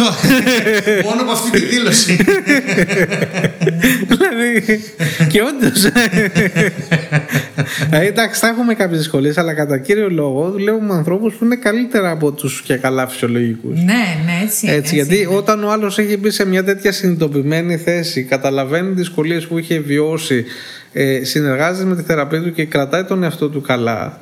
Τι να πω, δηλαδή, εντάξει, είναι πιο καλά και από μένα. Είσαι, αν με δεις πώς είμαι εγώ στα προσωπικά μου. Καλά, θα μου μπορεί και εγώ βάλεις να είμαι, αλλά ναι, 15 θέλω να πω ότι- βούλες. ναι, δεν ναι, είναι. Ε, α- αλλά ε, είναι, είναι σημαντικό αυτό που λέει και το λέει και δημόσια ε, ο φίλος μας για, Και, για την... και ε, έχει σημασία το γέλιο όμως, νομίζω, σε σένα. Ε, εντάξει το τώρα, ότι ναι. χιούμορ είναι πολύ, σήμα, πολύ μεγάλη δύναμη. Ναι, μάλλον. Για όλους. Δεν είναι. Ξέρω Ναι, εγώ. ναι, για όλους, Είναι, για όλους. είναι επειδή, το, επειδή το γέλιο προκαλείται τόσο μέσα από τις, όλες τις θεωρίες γέλιου που έχουν βγει κτλ. Είναι κάθε φορά το σπάσιμο της αρχικής σύμβασης. Δηλαδή, εγώ σου λέω κάτι Αφηγήσει την ιστορία αλλιώς. και, και στην τελευταία στιγμή στο αλλάζω. Και επειδή αυτό το σπάσιμο του pattern βοηθάει πάρα πολύ τον εγκέφαλο να ξεμπλοκάρει, νομίζω Ναι, ότι ναι. αυτό είναι το κομμάτι του. Δηλαδή, κάθε γέλιο, κάθε ατάκα, κάθε, κάθε setup και punchline που είναι το αστείο, ας πούμε, Ναι, μια ναι. πολύ πρωτόλια δομή αστείου, κάθε φορά έχει μέσα ένα έλα να σου πω και στο ακυρώνω. Έλα να σου πω και στο ακυρώνω. Ναι, και ναι. αυτό. Που θέλει από μια μόνο του- ευστροφή αυτό. Θέλει, Και εγώ ναι. το- Πέρα από την, πέρα- είναι και πολύ κοινωνικό, οι κοινωνικές μας αναφορές και όλα αυτά, αλλά πέρα από αυτό έχει τη λύτρωση του ότι σπάει μονίμως Ναι. το, κα- το κατεστημένο γύρω μου. Γι' αυτό και έχει αυτή τη λύτρωση το, το Ναι, γέλιο. ναι, έχει λύτρωση. Και αν υπάρχει μια συνολική αφήγηση, είτε σου επιβεβαιώνει τα βιώματά σου, είτε σε προκαλεί να τσεκάρεις αν είναι όντως έτσι. τα Ναι, οποία και τα σωστό, δύο είναι, σωστό. είναι μαγικά και πρέπει να μας συμβαίνουν. Σωστό, σωστό. Και Και εγώ- σε μένα που τα γράφω και σε σένα που τα λαμβάνεις. Και εκείνοι δημιουργούμε αυτή τη σύνδεση με τον καλλιτέχνη που στο stand-up για μένα είναι μοναδική. Δηλαδή αυτή η σπίθα του να πω εγώ κάτι εκείνη την ώρα και να συμφωνήσεις με το γέλιο σου, γιατί είναι αυτός ο τύπος διαλόγου. Σου λέω κάτι και συμφωνείς με το γέλιο. Ναι. Μετά, όταν θα κατέβουμε από τη σκηνή, έχουμε μια κοινή αναφορά η οποία είναι τόσο μεγάλη που δίνει βήμα να συζητήσουμε και άλλα πράγματα χωρίς να με ξέρεις και να σε ξέρω. Που είναι πολύ θεραπευτικό, ας πούμε. Ναι, είναι εγώ την πρώτη φορά που χρησιμοποίησα χιούμορ. Δηλαδή το δικό μου το, με- το, το, με- το, το μεγάλο επεισόδιο κατάθλιψης έγινε μετά από δύο χρόνια α, ε, Κακοχίας. Του, του έχασα τον αδερφό μου σε τροχαίο βασικά και ζούσα σε άλλη χώρα. Εγώ ήταν, γενικά ήταν και τραυματικό όπως το έμαθα ό- όλο εκεί την πρώτη μέρα. τέλος Από πάντων, απώλεια, από απώλεια, ναι. Από την Από από το απώλεια. Ηλικία; τροχαίο. 22. Α, καλά είσαι. Μπράβο. είσαι. Όχι, ο αδερφός μου 22. Όχι, εσύ ποτέ το έπαθες. Εγώ, εγώ το έπαθα στα 29. Είδες, Όλα 27 με, τρι- αυτό Εκεί, το 27 με 30 είναι πω. Και θέλω να πω ότι όταν άρχισα να βάζω χιούμορ σε αυτό, με, που ήρθε πολύ Σε ξαφνικά. χαλάρωσε. Και, εγώ, σε- ναι, ναι, ναι. Και οι άλλοι μου λέγανε και καλά, πώς το λες έτσι; Δεν ξέρω λέω πώς το λέω έτσι. Ναι, γιατί δεν αυτή έγινε είναι η δηλαδή αλήθεια. προγραμματισμένο. ρε, εσύ. Αυτή Κάπως- είναι η αλήθεια όμως. Πήρε πολύ καιρό να έρθει το, το στοιχείο του, του να το Ε, πω. καλά τώρα, άμα το Και, κάνεις και, και, από το πρώτο και δευτερόλεπτο. στη έχεις- Κάτι δεν πάει θεραπεία το καλά. χιούμορ είναι μεγάλο πράγμα. Δηλαδή να μπορείς να γελάς με τον Ναι. θεραπευόμενό σου ε, είναι πολύ μεγάλο πράγμα. Είναι. Είναι...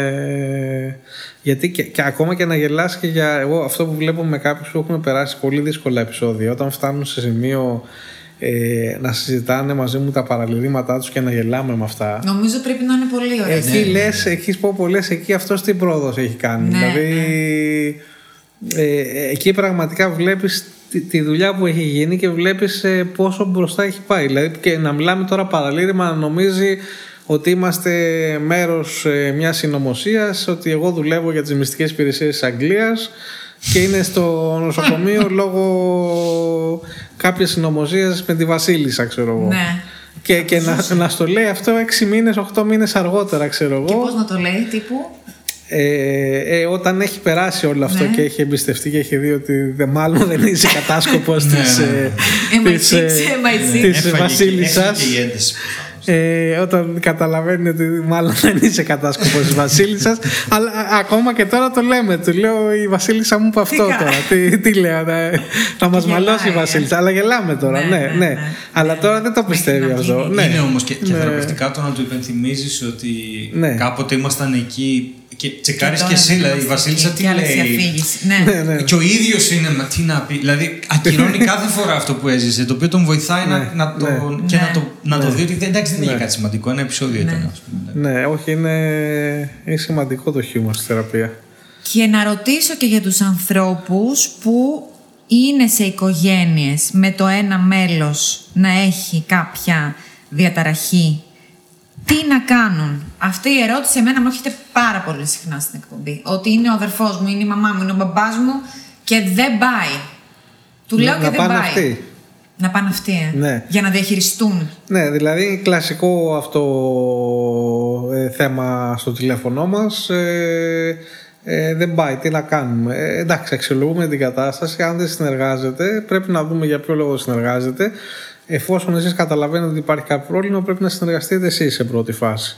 Εφόσον μπείτε σε μια διαδικασία συνεργασίας και αρχίσετε να ακολουθείτε το πλάνο θεραπείας, θα βρούμε και τρόπο προσέγγισης. Έτσι. Αλλά, αλλά εδώ πρέπει να γίνει αποδεκτό ότι αν για τον οποιοδήποτε λόγο ο, ο ασθενής δεν είναι σε θέση να δεχτεί να ζητήσει βοήθεια, η ευθύνη περνάει στην οικογένεια η οποία οφείλει να λειτουργήσει σαν θεραπευόμενος. Άρα θα πρέπει αυτοί να κλείσουν ραντεβού, αυτοί να έρθουν, ε, αυτοί να αρχίσουν να εμπλέκονται στη θεραπεία μέχρι να βρούμε πώς θα προσεγγίσουμε τον θεραπευόμενο. Ναι. Αν καταλάβουμε και κρίνουμε ότι είναι μια κρίση που πρέπει να αντι- αντιμετωπιστεί άμεσα και δεν είναι θέμα οικογενικής διαμάχης ή θέμα χαρακτηριών και, και τα λοιπά, εκεί πέρα ναι υπάρχουν ε, νομικές ε, οδοί που πρέπει να ακολουθούν για να, να βοηθηθεί άμεσα ένα ιατρικό επίγον ιατρικό περιστατικό. Αν όχι, εκεί πρέπει να δεις πώς το διαχειρίζεσαι με την οικογένεια. Ναι. Έτσι. Αλλά εκεί πρέπει να γίνει, δεν ξέρω ο φίλος μας αν έχει κάποια άλλη ε, θεώρηση πάνω σε αυτό, αλλά κα, κατ' εμέ και αυτό που λέμε εμείς είναι ότι πρέπει να μπει στα πόδια του θεραπευόμενου αυτός που συνεργάζεται. Αλλιώς δεν γίνεται. Δηλαδή εμείς δεν μπορούμε, ε, ε, αν δεν υπάρχει νομοθεσία, να εμπλακούμε με ένα περιστατικό ε, χωρίς να υπάρχει έγκριση της οικογένειας του κράτους. Ναι. Ε, στην Αγγλία γίνεται αυτό. Αν κρυθεί δηλαδή ότι έχεις να κάνεις με έναν ε, θεραπευόμενο ο οποίος είναι σε κίνδυνο ζωή του, έχεις νομικά το δικαίωμα να ξεκινήσεις εσύ την όλη διαδικασία και να εμπλακείς σαν, ε, ε, σαν ψυχολόγος, σαν ψυχίατρος. Αλλά εδώ είναι διαφορετικό το σύστημα, άρα οφείλει να ξεκινήσει και να εμπλεκεί η οικογένεια. Και με τέτοια περιστατικά, καλός ή κακός, αν, αν ε, βλέπουμε ότι δεν υπάρχει συνεργασία από την οικογένεια, η έκβαση και η πρόγνωση είναι πάντα κακή. Ε, δεν μπορείς να Μα βασίζεσαι... είναι μόνος του άλλος. Σε, σε, σε Ακριβώς. μια ασθένεια που κα- ξαναλέω, Ναι, ναι, ναι. για μένα είναι πολύ Ναι, κοινωνική. ναι. Ο άλλος δεν μπορείς είναι να μόνος βασίζεσαι του. σε έναν άνθρωπο που υποφέρει, δεν έχει τη δυνατότητα να, να- στη φάση που είναι σε κρίση να, να κρίνει τι είναι καλύτερο για τον εαυτό του, να βασίζεσαι πάνω του ότι θα, θα, θα κάνει το καλύτερο δυνατό για την υγεία του. Ναι. Κατά κανόνα κάνουν πράγματα που δυσχεραίνουν την κατάστασή τους. Δεν θα αποφασίσουν, ε, δεν θα του πεις χρειάζεται θεραπεία και θα πει ναι εντάξει έρχομαι και την κάνω τη θεραπεία. Ναι. Άρα αν δεν υπάρχει κάποιος συνεργαζόμενο μέλος της οικογένειας ε, δυστυχώς τα πράγματα δεν πάνε ούτε θα πάνε καλά. Ναι. Εκτός αν δυναμώσει πολύ το δημόσιο σύστημα υγείας έχουμε καλύτερο νομοθετικό πλαίσιο για να εμπλέκεται η δημόσια ή η ιδιωτική κλινική ομάδα καλύτερα με τέτοιους ασθενείς ε, και αρχίσει να λειτουργεί το πράγμα λίγο πιο πολύ όπως στην Αγγλία. Μάλιστα. Έτσι, αλλά δύσκολο, δεν ξέρω αν ποτέ αυτό θα γίνει. Καλά, είναι και. Πήγανε να κάνουν κάτι τέτοιο, δηλαδή πήγαν να νομοθετήσουν ε, ε, ε, ε, ε, νόμους που θα δίνει δικαιώματα ε, υποχρεωτικής κοινοτικής θεραπείας αλλά αυτό πήγε να γίνει όσο το κατάλαβα με έναν τρόπο που πάλι έδινε υπερβολικές δυνάμεις στον δημόσιο τομέα Ναι, ε, αυτό είναι πάντα το παιχνίδι σε ενάντια αυτά, στον ιδιωτικό δηλαδή που αυτό δεν βοηθάει ούτε τον δημόσιο τομέα ού- ούτε κανέναν ούτε τον ασθενή Είναι, είναι αυτό το πρόβλημα. Ρε παιδί μου, δεν ξέρω όπως το. και αυτό το κάνανε και με τις ε, ψυχιατρικές νοσηλίες όπου εδώ και κάποια χρόνια έχουν ε, σταματήσει τις αγγελικές παραγγελίες στον ιδιωτικό τομέα Μμ. και υποχρεώνουν αυτά τα βαριά περιστατικά Να πηγαίνουν στο να δημόσιο. νοσηλεύονται με το ζόρι στο δημόσιο που αυτό κάποιοι που είναι υποστηρικτές του δημοσίου λες και εμείς δεν θέλουμε να υπάρχει καλό δημόσιο αυτό είναι εγκληματικό γιατί ε, ε, έχεις ήδη ένα επιβαρημένο δημόσιο σύστημα υγείας και το φορτώνεις ακόμα περισσότερο με περιστατικά οι οποίοι έχουν τη δυνατότητα Χωρίς να το να πάνε... βελτιώνεις. Ναι, δεν το βελτιώνεις και το φορτώνεις ακόμα περισσότερο με περιστατικά που έχουν δυνατότητα να κινηθούν στον ιδιωτικό, ιδιωτικό τομέα. Α- αυτό είναι πάντα κομμάτι. Το ότι δεν δεν θέλουν να κάνουν την κίνηση να βελτιώσουν κάτι, θέλουν να μπαλώσουν Και, κάτι. και, δίνεις, και δίνεις έτσι και περισσότερα κίνητρα στο δημόσιο τομέα να λειτουργεί ε, ιδιωτικά χωρίς ε, να χρειάζεται να λειτουργήσει ιδιωτικά. Και Ε, συνήθως και αυτά, συγγνώμη, είναι και παραθυράκια τύπου θα, θα βγει τώρα μια εγκύκλωση που θα λέει μπορεί το δημόσιο σύστημα, αν θεωρεί ότι είναι over capacity, να μισθώσει ένα ιδιωτικό και να στείλει εκεί. Θα σου βγει και ένα τέτοιο, το οποίο τελικά από ό,τι φαίνεται δεν αφορούσε ποτέ τον ασθενή, αφορούσε μια διασπάθηση δημοσίου χρήματος και δεν είχε να κάνει ποτέ με σένα. Ναι, ναι, εντάξει. Δηλαδή, Κα- δεν κάποιοι σου λέω ότι μπήκαν αυτό είναι το στη 100%, διαδικασία και τα αλλά- κάνουν αυτά με ένα ιδεασμό ότι και καλά το δημόσιο προστατεύει τα συμφέροντα του ασθενή ενώ ο ιδιωτικός τομέας κοιτάει μόνο ε, την αρπαχτή και λειτουργεί Ναι. ενάντια στα συμφέροντα του ασθενή. Αλλά στον ιδιωτικό τομέα έχεις ε, οικογένειες ή ασθενείς που κρίνουν, αξιολογούν και αν δεν τους αρέσει αυτό που τους δίνεις, απολύουν. Δεν Ναι. έχεις καμιά μόνιμη σύμβαση με κανέναν θεραπευόμενο. Αν ο άλλος δεν εξυπηρετείται, δεν γίνεται καλά, ε, σε έχει απολύσει από χθες. Έτσι, άρα. Ε, τι να πω, δεν ξέρω. Είναι, είναι πολύ άσχημο αυτό που κάνουν εδώ στην Ελλάδα. Και αυτό πάντα με το, ε, με το τέτοιο. Κυρίες και κύριοι, καλησπέρα σας. Ε, Θα θέλαμε να σας ενημερώσουμε πως σε λίγα λεπτά θα περάσουμε από μια καταιγίδα ε, ε, και θα πρέπει τα τοπικά σας τραπεζάκια να παραμείνουν κλειστά όλοι να παραμείνετε στις θέσεις σας με τις ζώνες ασφαλείας δεμένες. Ε, Η κακή ποιότητα ύπνου μπορεί να μειώσει σημαντικά τα αντανακλαστικά σου. Ας το αλλάξουμε. Elite Strom. Live Elite. Του κακού ιδιωτικού τομέα και του καλού δημόσιου τομέα. Ναι. Ε, ε, και εγώ χαίρομαι που έχεις καλές εμπειρίες από το δημόσιο τομέα γιατί αυτά πρέπει να τα λέμε ε, και πρέπει να ακούγονται. Δηλαδή δεν είναι... δε- Δεν, υπά, δεν κερδίζει κανείς με το να δενο- δαιμονοποιούμε ούτε τον ένα τομέα ούτε, τον άλλο τομέα. Δηλαδή, Α, καλά, όχι. Είχα εμπειρίες με όλα και ήταν οκ και τέλος πάντων. Απλά ε, εξαρτάται και πάρα πολύ απ- και από μένα και το ξέρω, το καταλαβαίνω πλέον αυτό. Ναι. Ε, υπήρξε μια συζήτηση στην οποία ειπώθηκε το ότι όταν πήγα εγώ, υπήρχε γι' αυτό, επειδή με είδε ο άνθρωπος στη δεύτερη μου επίσκεψη και είπε: Καλά, αυτό το παιδί τώρα δεν είναι για νοσηλεία. Έτσι. Ε, υπάρχει το ιατρικό απόρρητο, αλλιώς να κάνω μια βόλτα να καταλάβετε τι θα πει νοσηλεία αυτή τη στιγμή εδώ. Και μετά φυσικά ρώτησε η μάνα μου τότε γιατί προτάθηκε. Λέει: Δεν ξέρω σε τι κατάσταση ήρθε το παιδί και δεν ξέρω τι αντιμετώπισε ο συνάδελφος. Δεν ακυρώνω τον συνάδελφο, σας λέω ότι εγώ αυτό τώρα. Το οποίο δείχνει και το πόσο ευμετάβλητα είναι όλα αυτά, το πόσο τέτοια. Απλώς ήταν τρομα... Νομίζω ότι είναι κακό και για έναν άνθρωπο ο οποίος είναι ψυχίατρος ή οτιδήποτε και πηγαίνω εγώ και του λέω θέλω βοήθεια και μου λέει: Κοίτα, δεν μπορώ να στη δώσω. Πρέπει να κάνουμε όμως το εξής κόλπο. Πρέπει να έρθεις εδώ και να πεις ότι θες να αυτοκτονήσεις, ώστε μετά να ζητήσεις εμένα. Και...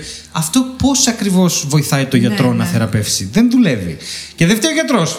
Φταίει το σύστημα. αυτός Ότι- προσπαθεί να έτσι εξυπηρετήσει στα πλαίσια της δουλειάς ο του και άνθρωπος αναγκάζεται προσπαθεί να, με κάνει καλά και σου προσπαθεί λέει, να κάνει ναι, τέτοιο γιατί το μαϊμουδιές για δημόσιο να- λέει ναι, ναι. ότι α, θα εξυπηρετήσουμε τα top, Τα το top. 1%. Θα εξυπηρετήσουμε αυτόν ο οποίος πάει να πεθάνει. Ναι, αλλά έτσι στιγματίζουμε ακόμα περισσότερο την ψυχική υγεία λέγοντας ότι πρέπει να το ψάχνεις μόνο αν κινδυνεύει η ζωή σου. Ενώ στην ουσία είναι ότι αν το ψάχνεις πριν, δεν θα είχε κινδυνεύσει η ζωή σου, μάλλον τόσο. δεν θα έχεις Ναι. φτάσει ποτέ ίσως ίσως, ξαναλέω, αλλά είναι ένα μεγάλο ίσως. Μπορεί και να είναι και, δεν ξέρω, 70 και 80%. Αν είχες ξεκινήσει να το ψάχνεις στα πρώτα σημάδια, που σημαίνει αν είχες ενημερωθεί από μικρή ηλικία ότι υπάρχουν αυτά, που σημαίνει ότι αν είχες μάθει να τα συζητάς και να αναγνωρίζεις τα σημάδια, είναι, έτσι αν η οικογένειά σου δεν σου έκρυβε το σχιζοφρενή θείο που έλεγες Μα γιατί σταμάτησε να μου μιλάει, Γιατί δεν πηγαίνουμε πλέον στο χωριό, γιαγιά; Ε, τώρα στο χωριό ξέρεις. Γιατί δεν βλέπουμε πλέον το θείο τον τάδε; Ε, ο θείος ο τάδε να ε, πλέον δεν μας θέλει, μας θύμωσε. Α, ο θείος ο τάδε κατά 90% έκανε ένα ψυχοσικό και τον σβήσαν από παντού. Εντάξει. Δηλαδή, να αρχίσουμε και να απομυθοποιούμε και Έτσι παλιότερες είναι, καταστάσεις έτσι που είναι. ζήσαμε γιατί. Ε, Μιλάμε τώρα για τη χώρα που υπήρχε ο τρελός του χωριού κάπου. Ε, Εγώ, Ο γι' τρελός. αυτό, Ο εγώ τρελός του αυ- γι' χωριού. αυτό λέω ότι η ψυχική υγεία είναι θέμα όλων μας. Έτσι. Δηλαδή, γιατί πάντα αυτοί που το διαχωρίζουν και λένε ότι «Α, εμείς είμαστε καλά και αυτοί δεν είναι καλά, ε, αργά ή γρήγορα θα το ζήσουν και οι ίδιοι. Μπορεί να έχουν άλλα θέματα που είναι πολύ χειρότερα από αυτά που Εγώ με, ε, στιγματοποιούν ή με αφορμή κατακρίνουν. τώρα την επίθεση με βιτριόλι που έγινε, Καλά, εντάξει. ε, συγχύστηκα τόσο πολύ που δεν. Τώρα μπορεί και να γίνει, δεν ξέρω, εγώ δεν το πήρα πρέφα. Να βγει κάποιος σύλλογος για ψυχιάτρων, ψυχοθεραπευτών, δεν ξέρω εγώ τι. Γιατί, ωραία, αυτή ήταν η τρελή τέλος πάντων που το έκανε αυτό, δεν ξέρουμε τίποτα. Αλλά θέλω να πω, πρέπει να βγει μια, μια ανακοίνωση ότι αυτό τώρα που κάνετε. Αυτή το δεν που ήταν τρελή, αυτή ήταν βαφτίζετε- κα- κακοήθης. Ε, Θέλω να πω όμως ότι όλο αυτό το, το, δεν, το, που την ε, έπασχε από χαρακτηρίζαμε κάποιο ψυχικό κάπως, νόσημα. αυτό δεν μ' Ναι. άρεσε. Γιατί υπάρχουν ένα σωρό άνθρωποι με, με ψυχικές διαταραχές που δεν είναι έτσι. Ναι. Μα ο Και- τρελός. Η περισσότερη επαφή που έχει ο κόσμος με την ψυχική ασθένεια είναι ο, την αγάπησε πολύ και τη σκότωσε γιατί Ναι, αντιμετώπιζε έτσι, ψυχολογικά έτσι, προβλήματα. Αυτό έτσι πρέπει να είναι είναι, το 80% της αφήγησης. Το πάθος. Λες και εγώ τώρα να σου πω την αλήθεια, αν θέλω να σκοτώσω, πρέπει να αγαπήσω κιόλας. Δεν θα πάω να Ακριβώς, σκοτώσω μόνος μου. ακριβώς, Δεύτερον, ακριβώς, ακριβώς, ακριβώς. Ε, εντάξει, παιδιά, δεν είναι. Η τρέλα μου με έχει κάνει να οδηγάω γρήγορα, ας πούμε, να πάω να δανειστώ 50.000 δολάρια από ένα τοκογλύφο που δεν τον ήξερα, να νομίζω ότι μπορώ να αγοράσω 900 ευρώ βιβλία για το string theory στην Amazon και να περάσω στο μεταπτυχιακό που Οι δεν ήταν. Περισσότεροι βλέπουν τον εαυτό τους, θέλω να πω. Παιδί μου, το Ναι, ναι. ποσοστό. Μα, η- η- νομίζω ότι το, πώς να σου πω, το 95% των ψυχικά ασθενών είναι θύματα ενδοοικογενειακής Αυτό, βίας και αυτό, θύματα μα δολοφονίας σίγουρα, και σίγουρα, όχι σίγουρα. θύτες. Ακριβώς, Δηλαδή, ακριβώς, είμαστε ακριβώς, πιο ακριβώς. πιθανό να μας εκμεταλλευτεί κάποιος Έτσι, οικονομικά στη έτσι, δύσκολη έτσι, κατάσταση έτσι, ή έτσι. σεξουαλικά ή οτιδήποτε, παρά να το κάνουμε εμείς. Δηλαδή, δεν μπορώ να τα Αυτή η ακούω αυτά. απεικόνηση, τώρα. γιατί πήρε πολύ Ισχύει μεγάλη αυτό, έκταση ναι. η υπόθεση αυτή, με έκανε έξαλλη. Ναι, δεν το Είμαστε- παρακολούθησα ιδιαίτερα, αλλά. Εγώ το παρακολούθησα. ναι, ναι, ναι. Είμαστε αμαία. Είναι πολύ δύσκολο να πάρουμε επιστοποίηση από τα ΚΕΠΑ. Είμαστε αμαία. Ε, πρέ- δικαιούμαστε περισσο- θα έπρεπε να δικαιούμαστε μεγαλύτερη άδεια μέσα στο χρόνο λόγω της ε, τέτοιας. Τα δικαιώματα μα- δεν πρόκειται ποτέ να συσπηρωθούν οι διπολικοί ή οι οριακοί ή οτιδήποτε για να ζητήσουν εργασιακά δικαιώματα γιατί δεν θα γίνει. Νομίζω οι λόγοι είναι προφανείς, είναι πάρα πολύ δύσκολο. Ε, επειδή ακριβώς είναι ένα μεγάλο φάσμα και όλα αυτά. Ε, Καλός ή κακός είμαστε αμαία και δεν είμαστε ούτε θύτε, ούτε κυνηγοί με όπλα, ούτε τρελοί που δολοφονούν. Εντάξει, ε, είναι και, Δηλαδή, κοίταξε, είναι και εντάξει. θέμα νοοτροπία του κάθε ανθρώπου με διπολική διαταραχή. Εμείς έχουμε πολλούς θεραπευόμενους μας που είναι καλά, όπου ξεπεράσαν το στίγμα, είναι πιο καλά με αυτό και όντως διεκδικήσαν εργασιακά δικαιώματα. Βεβαίως. Πήραν τα μόρια λόγω σωστής πιστοποίησης Ναι, στο ΑΜΕΑ κτλ. Και καταφέραν και διοριστήκαν και σε θέσεις ε, χρησιμοποιώντας τα, τα μόρια Ναι. ε, του ΑΜΕΑ. Α, αυτό που αναφέρεσαι δυστυχώς είναι κάτι το οποίο έχει αρχίσει να αλλάζει ξανά πρόσφατα ε, που δυσκολεύουν ε, την επιστοποίηση αναπηρίας σε πολλούς ανθρώπους με διπολική διαταραχή. Ναι. Ε, και αυτό προφανώς για να γλιτώσουν ε, πόρους. Γιατί η πιστοποίηση με έναν υψηλό βαθμό 67. ε, δυσλειτουργικότητας σημαίνει κάποια benefits, κάποια προνόμια μικρά ε, πρόσβαση σε κάποιο αναπηρικό επίδομα ή σε αναπηρική σύνταξη ή μόρια για να πας σε κάποια δουλειά του ΟΑΕΔ. Που, συγγνώμη, η πλειοψηφία μας, αν εγώ είμαι ελεύθερος επαγγελματίας και καταλήγουν πολλοί ψυχασθενεί να γίνονται ε, ελεύθεροι επαγγελματίες ή να έχουν μια ιδιωτική επιχείρηση γιατί τα ωράρια, τα κανονικά δεν. Άμα έχεις επεισόδια, έχεις επεισόδια. Τι να κάνω τώρα, δεν μπορείς να πας 9 ώρα το πρωί στη δουλειά σου. Ε, αυτό δεν σημαίνει ότι είμαστε τρελοί ή οτιδήποτε. Ε, αυτό που θα ήθελα εγώ δεν θα ήταν ούτε να μου πάρουν το δίπλωμα επειδή δεν είμαι νορμοθυμικό, που αυτά είναι μπουρδες περισσότερες φορές, ούτε τέτοια. Θα ήθελα απλώς να έχω μια κάρτα η οποία να λέει στο αφεντικό μου ότι κοίταξε να δεις αυτή την άδεια τώρα δεν την παίρνω ούτε για να σου κάνω τη ζωή δύσκολη, ούτε για τίποτα. Ναι. Την παίρνω γιατί αν είμαι εδώ θα με χάσεις μάλλον.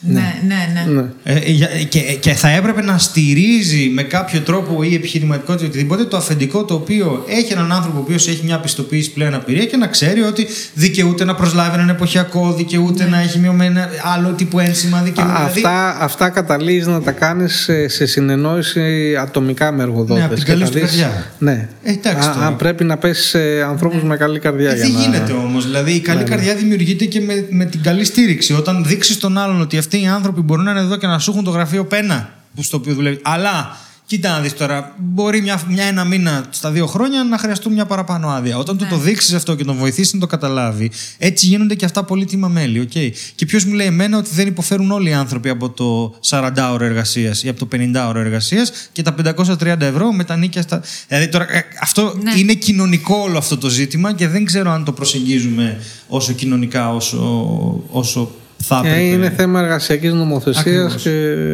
Ποιος είναι καλά στη δουλειά του, ποιος είναι καλά με τα ωράριά μας του πούν και κάτι. γιατί θα Ακριβώς, έπρεπε ένας ακριβώς. διπολικός να είναι καλά με τα ίδια ωράρια Έτσι όταν δεν είναι. είναι έτσι κι αλλιώς Έτσι το ίδιο είναι, καλά. έτσι είναι, δηλαδή έτσι είναι. δεν είναι. είναι. Λοιπόν, νομίζω η ψυχική υγεία είναι το μεγαλύτερο δώρο που μπορούμε να κάνουμε στον εαυτό μας και στους αγαπημένους μας. Ειδικοί, να τη φροντίζουμε. Μμ. Και επειδή δεν θέλω να υπάρχει κανένας ακροατής του γιατί όχι που μπορεί να σκέφτεται ότι μήπως έχω, μήπως έχει κάποιος αγαπημένος μου, θέλω να, να μας πεις κλείνοντας, δεν ξέρω αν να πείτε κάτι άλλο δηλαδή. Φτάνει. Φτάνει. Έχετε κα- έχουμε κάνει τη μεγαλύτερη εκπομπή σε διάρκεια, να ξέρετε. Μου έφερε σε μένα εδώ, δεν σταματάω Πράγμα, να μιλάω. Ήμουν σίγουρη, ήμουν σίγουρη. Ήμουν σίγουρη. Λέω τώρα, εντάξει. Λοιπόν, δύο-τρία συμπτώματα πολύ χτυπητά που να τους κάνουν να πάνε σε έναν ειδικό, γιατί είμαστε πολύ φαν των ειδικών σε αυτή την εκπομπή. Ναι. Είτε για, Ε, παι- και για παιδιά με είναι διαφορετικά να μας πεις. Εντάξει, βασικό είναι η δυσκολία να ανταπεξέλθουν στη ζωή τους. Δυσκολία σε κάποιο τομέα της ζωής τους. Αυτό Ναι. είναι το, το βασικό σύμπτωμα. Αλλά έχουμε κάποιο πρόβλημα στη, στη λειτουργικότητα, είτε επειδή μας το λένε οι άλλοι, επειδή το καταλαβαίνουμε εμείς. Ναι. Έτσι. Και σε επίπεδο τώρα διαταραχής διάθεσης, εκεί εντάξει, το πιο κλασικό για την πολική είναι η διακύμανση, τα λεγόμενα σκαμπανεβάσματα. Που για πόσο καιρό όμως να, τρα- να, να κρατάει αυτό; Ε, αυτό πάλι έχει να κάνει με το ιστορικό του καθένα. Σε κάποιους μπορεί να είναι κάτι σταθερό. Ναι. Ε, κάποιοι μπορεί να έχουν περιόδους που έχουν σκαμπανεβάσματα και περνάνε. Είναι, είναι δύσκολο δηλαδή να το μία ορίσεις. που δεν είναι, είμαι, είμαι πολύ στα κάτω Ναι, μου, έχω ναι, ναι, κατάθλιψη, ναι, ναι, ναι. και μετά ξαφνικά. Ναι. Το σημαντικό είναι αν έχει υπάρξει, υπάρχει κάποια περίοδος που έχουμε ε, κάποια διαταραχή στη διάθεση ή προς τα πάνω ή προς τα κάτω η οποία έρχεται μαζί με δυσκολία στη λειτουργικότητα. Δηλαδή είμαστε ανεβασμένοι και φοβούνται οι άλλοι ή κάνουμε ζημιές ε, ή είμαστε πεσμένοι και δεν μπορούμε να τα βγάλουμε πέρα ε, και έχουμε κακές σκέψεις και θέλουμε να βλάψουμε τον εαυτό μας. Γενικά αν έχουμε τέτοιες φάσεις ε, αυτό είναι κάτι το οποίο μπορεί να βοηθηθεί, μπορεί να διαγνωστεί σωστά και δεν χρειάζεται να φοβόμαστε γι' αυτό. Δηλαδή Ναι. είναι κάτι το οποίο αντιμετωπίζεται και θεραπεύεται.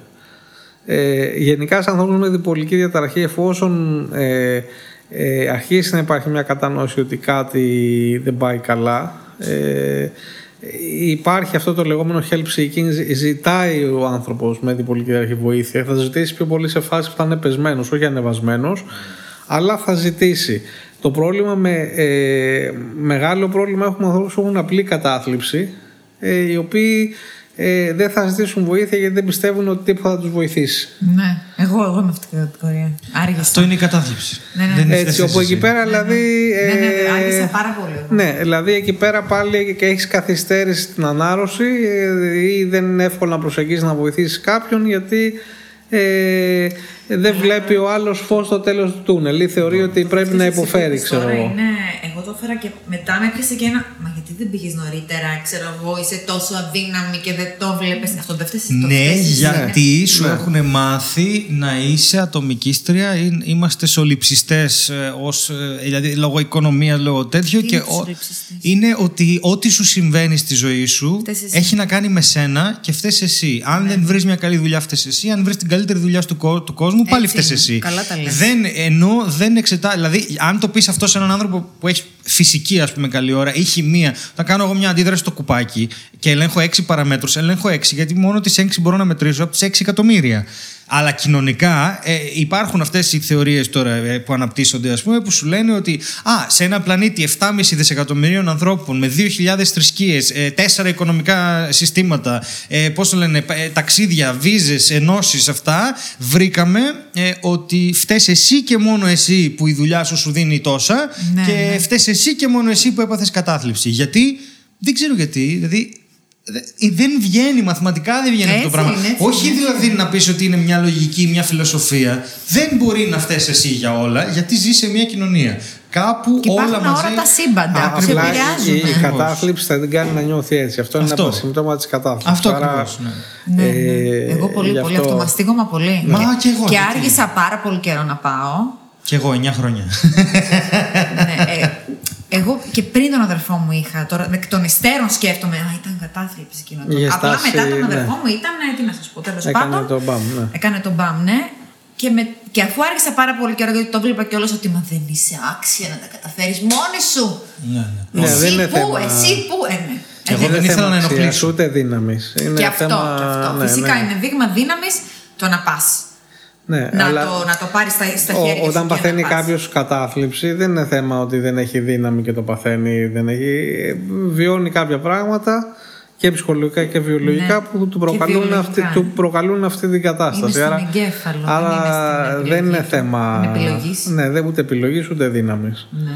Ε, στο, έχω, έχω γράψει δύο άρθρα στο The Press Project για την έχω κατάθλιψη διαβάσει. σχετικά. Ναι, και θα έχω διαβάσει. ετοιμάζω και ένα τρίτο. Για μένα, ε, και θέλω να κάνω και ένα βίντεο σχετικά με αυτό. Ε, και κάναμε και ένα βίντεο με την αδερφή μου όταν ήρθε η καραντίνα, που είναι ψυχολόγος και είπαμε 5-10 πράγματα για την καραντίνα και όλα αυτά.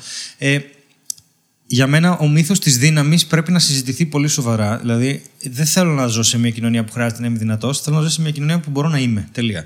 Δηλαδή, το να, το να χαρακτηρίζουμε κάποιον δυνατό και καλό σημαίνει ότι πρέπει. Η δύναμη δεν είναι κάτι το οποίο το έχεις και τελείω. Είναι κάτι που πρέπει να το συντηρείς, να το αναπτύσσεις, να το εκπαιδεύεις και μυϊκά και ψυχικά. Που σημαίνει ότι έχεις ολοένα και αυξανόμενους δείκτες δυσκολίας στην, στην εμπειρία σου στη ζωή. Γι' αυτό έχεις δύναμη. Ναι. Έχεις αποκτήσει δύναμη γιατί έχεις μάθει να αντιμετωπίζεις την, ε, την ζωή σου με πράγματα τα οποία θέλουν κάτι να σου κάνουν. οπότε ναι. αναπτύσσεις τη δύναμη για να τα ξεπερνάς.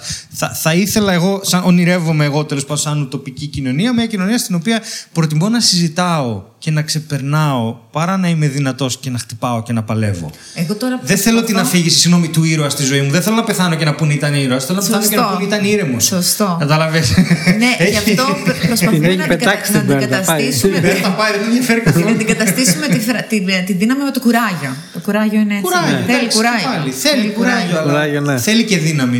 Είναι ψέμα να πούμε ότι δεν θέλει δύναμη. Αλλά Θέλει. λόγος που θέλει δύναμη είναι γιατί υπάρχουν αντιστάσεις. Αυτό είναι το. Για μένα, ξαναλέω. Δική μου γνώμη μπορεί να διαφωνούν οι επαγγελματίες. Έχουμε ένα θεραπευτικό μοντέλο που τα τρία μότο που έχει είναι κουράγιο, αποδοχή και αγάπη. Αυτό. Αχ, έτσι. ωραία. Δεν λέει δύναμη. Ωραία. Δεν λέει δύναμη. Κάτι ξέρουν. Δεν Οι λέει ειδικοί δύναμη. γνωρίζετε. Κουρα- Αποδοχή πρώτα. Αποδοχή, Κουράγιο κουράγιο και και αγάπη. Αγάπη. Ναι. Αποδοχή. Τα αρχικά ποια είναι; Έλα, αυτό είναι τέλειο κλείσιμο Κουράγιο εκπομπής. και είναι τέλειο κλείσιμο εκπομπής. Σταμάτα. Ε, Μη σημαντικό. τέλειο. Να, τα, να πούμε, τα, τα στοιχεία σας θα τα βρουν όλα στο γιατρόχ.gr. Ναι. Πώς λέγεται το bipolar lab; bipolarlab.com να Ωραία, είναι... θα τα βρουν αυτά στο ναι. γιατρόχ.gr. Και όλη η δουλειά μας, η αρθογραφία μας είναι στο maniokatάθλιψη.gr Ναι. ε, Εκεί τα έχουμε όλα ελληνικά. Ε, Ανέφερε και τον πατέρα σου, ξέρουμε γιατί κάνεις αυτό που κάνεις. Οπότε το ρωτάω εγώ σε κάθε εκπομπή. Κάποιον θέλω Ναι, να ναι. μάθω γιατί κάνει αυτό που κάνει τέλος πάντων. γιατί Ευχαριστούμε θέλω να που καταλάβω. κάνεις αυτό που κάνεις. Ευχαριστούμε πάρα πολύ. Έγινε, να είμαστε καλά. Εγώ ευχαριστώ. Εσύ τι ετοιμάζεις, πες μου λίγο. Τώρα τίποτα. Παραστάσεις Παράσταση κλπ. έχω την Παρασκευή. Πού; Στο χιτήριο. Καλά, δεν θα, δεν θα βγει το. Άρα δεν- τι θες. Μπορεί να έρθω γιατί μπορεί να φύγω Σάββατο πρωί. Αν Ε, φύγω εντάξει. Σάββατο πρωί θα έρθω. Σάββατο πρωί θα πάω στη Σπάρτη. Ε, το Σεπτέμβριο; Δεν ξέρω, μπορεί να έχουμε lockdown. Μην με ρωτάς. και αυτό, σωστό και Μην με ρωτάς, δεν, δεν έχω ιδέα. Και podcast Μαρμελάδα Φράουλα. Μαρμελάδα φρά. Λοιπόν, παιδιά, κλείνοντας, είναι σαφές νομίζω ότι πρέπει να πάρουμε τον ύπνο μας στα σοβαρά. Και γι' αυτό δεν μπορώ να σκεφτώ καλύτερο σύμμαχο από τα στρώματα της Elite Strom. Γιατί το Α και το Ω για έναν ποιοτικό και ξεκούραστο ύπνο είναι ένα υψηλής ποιότητας στρώμα φτιαγμένο για κάθε ανάγκη και επιθυμία μας. Επισκεφτείτε σήμερα κιόλας ένα κατάστημα Elite Strom ή ακόμη μπορείτε να τα βρείτε και στο e-shop elitestrom.gr και επιλέξτε το ιδανικό για εσάς στρώμα μέσα από την τεράστια γκάμα που διαθέτουν. Live Elite!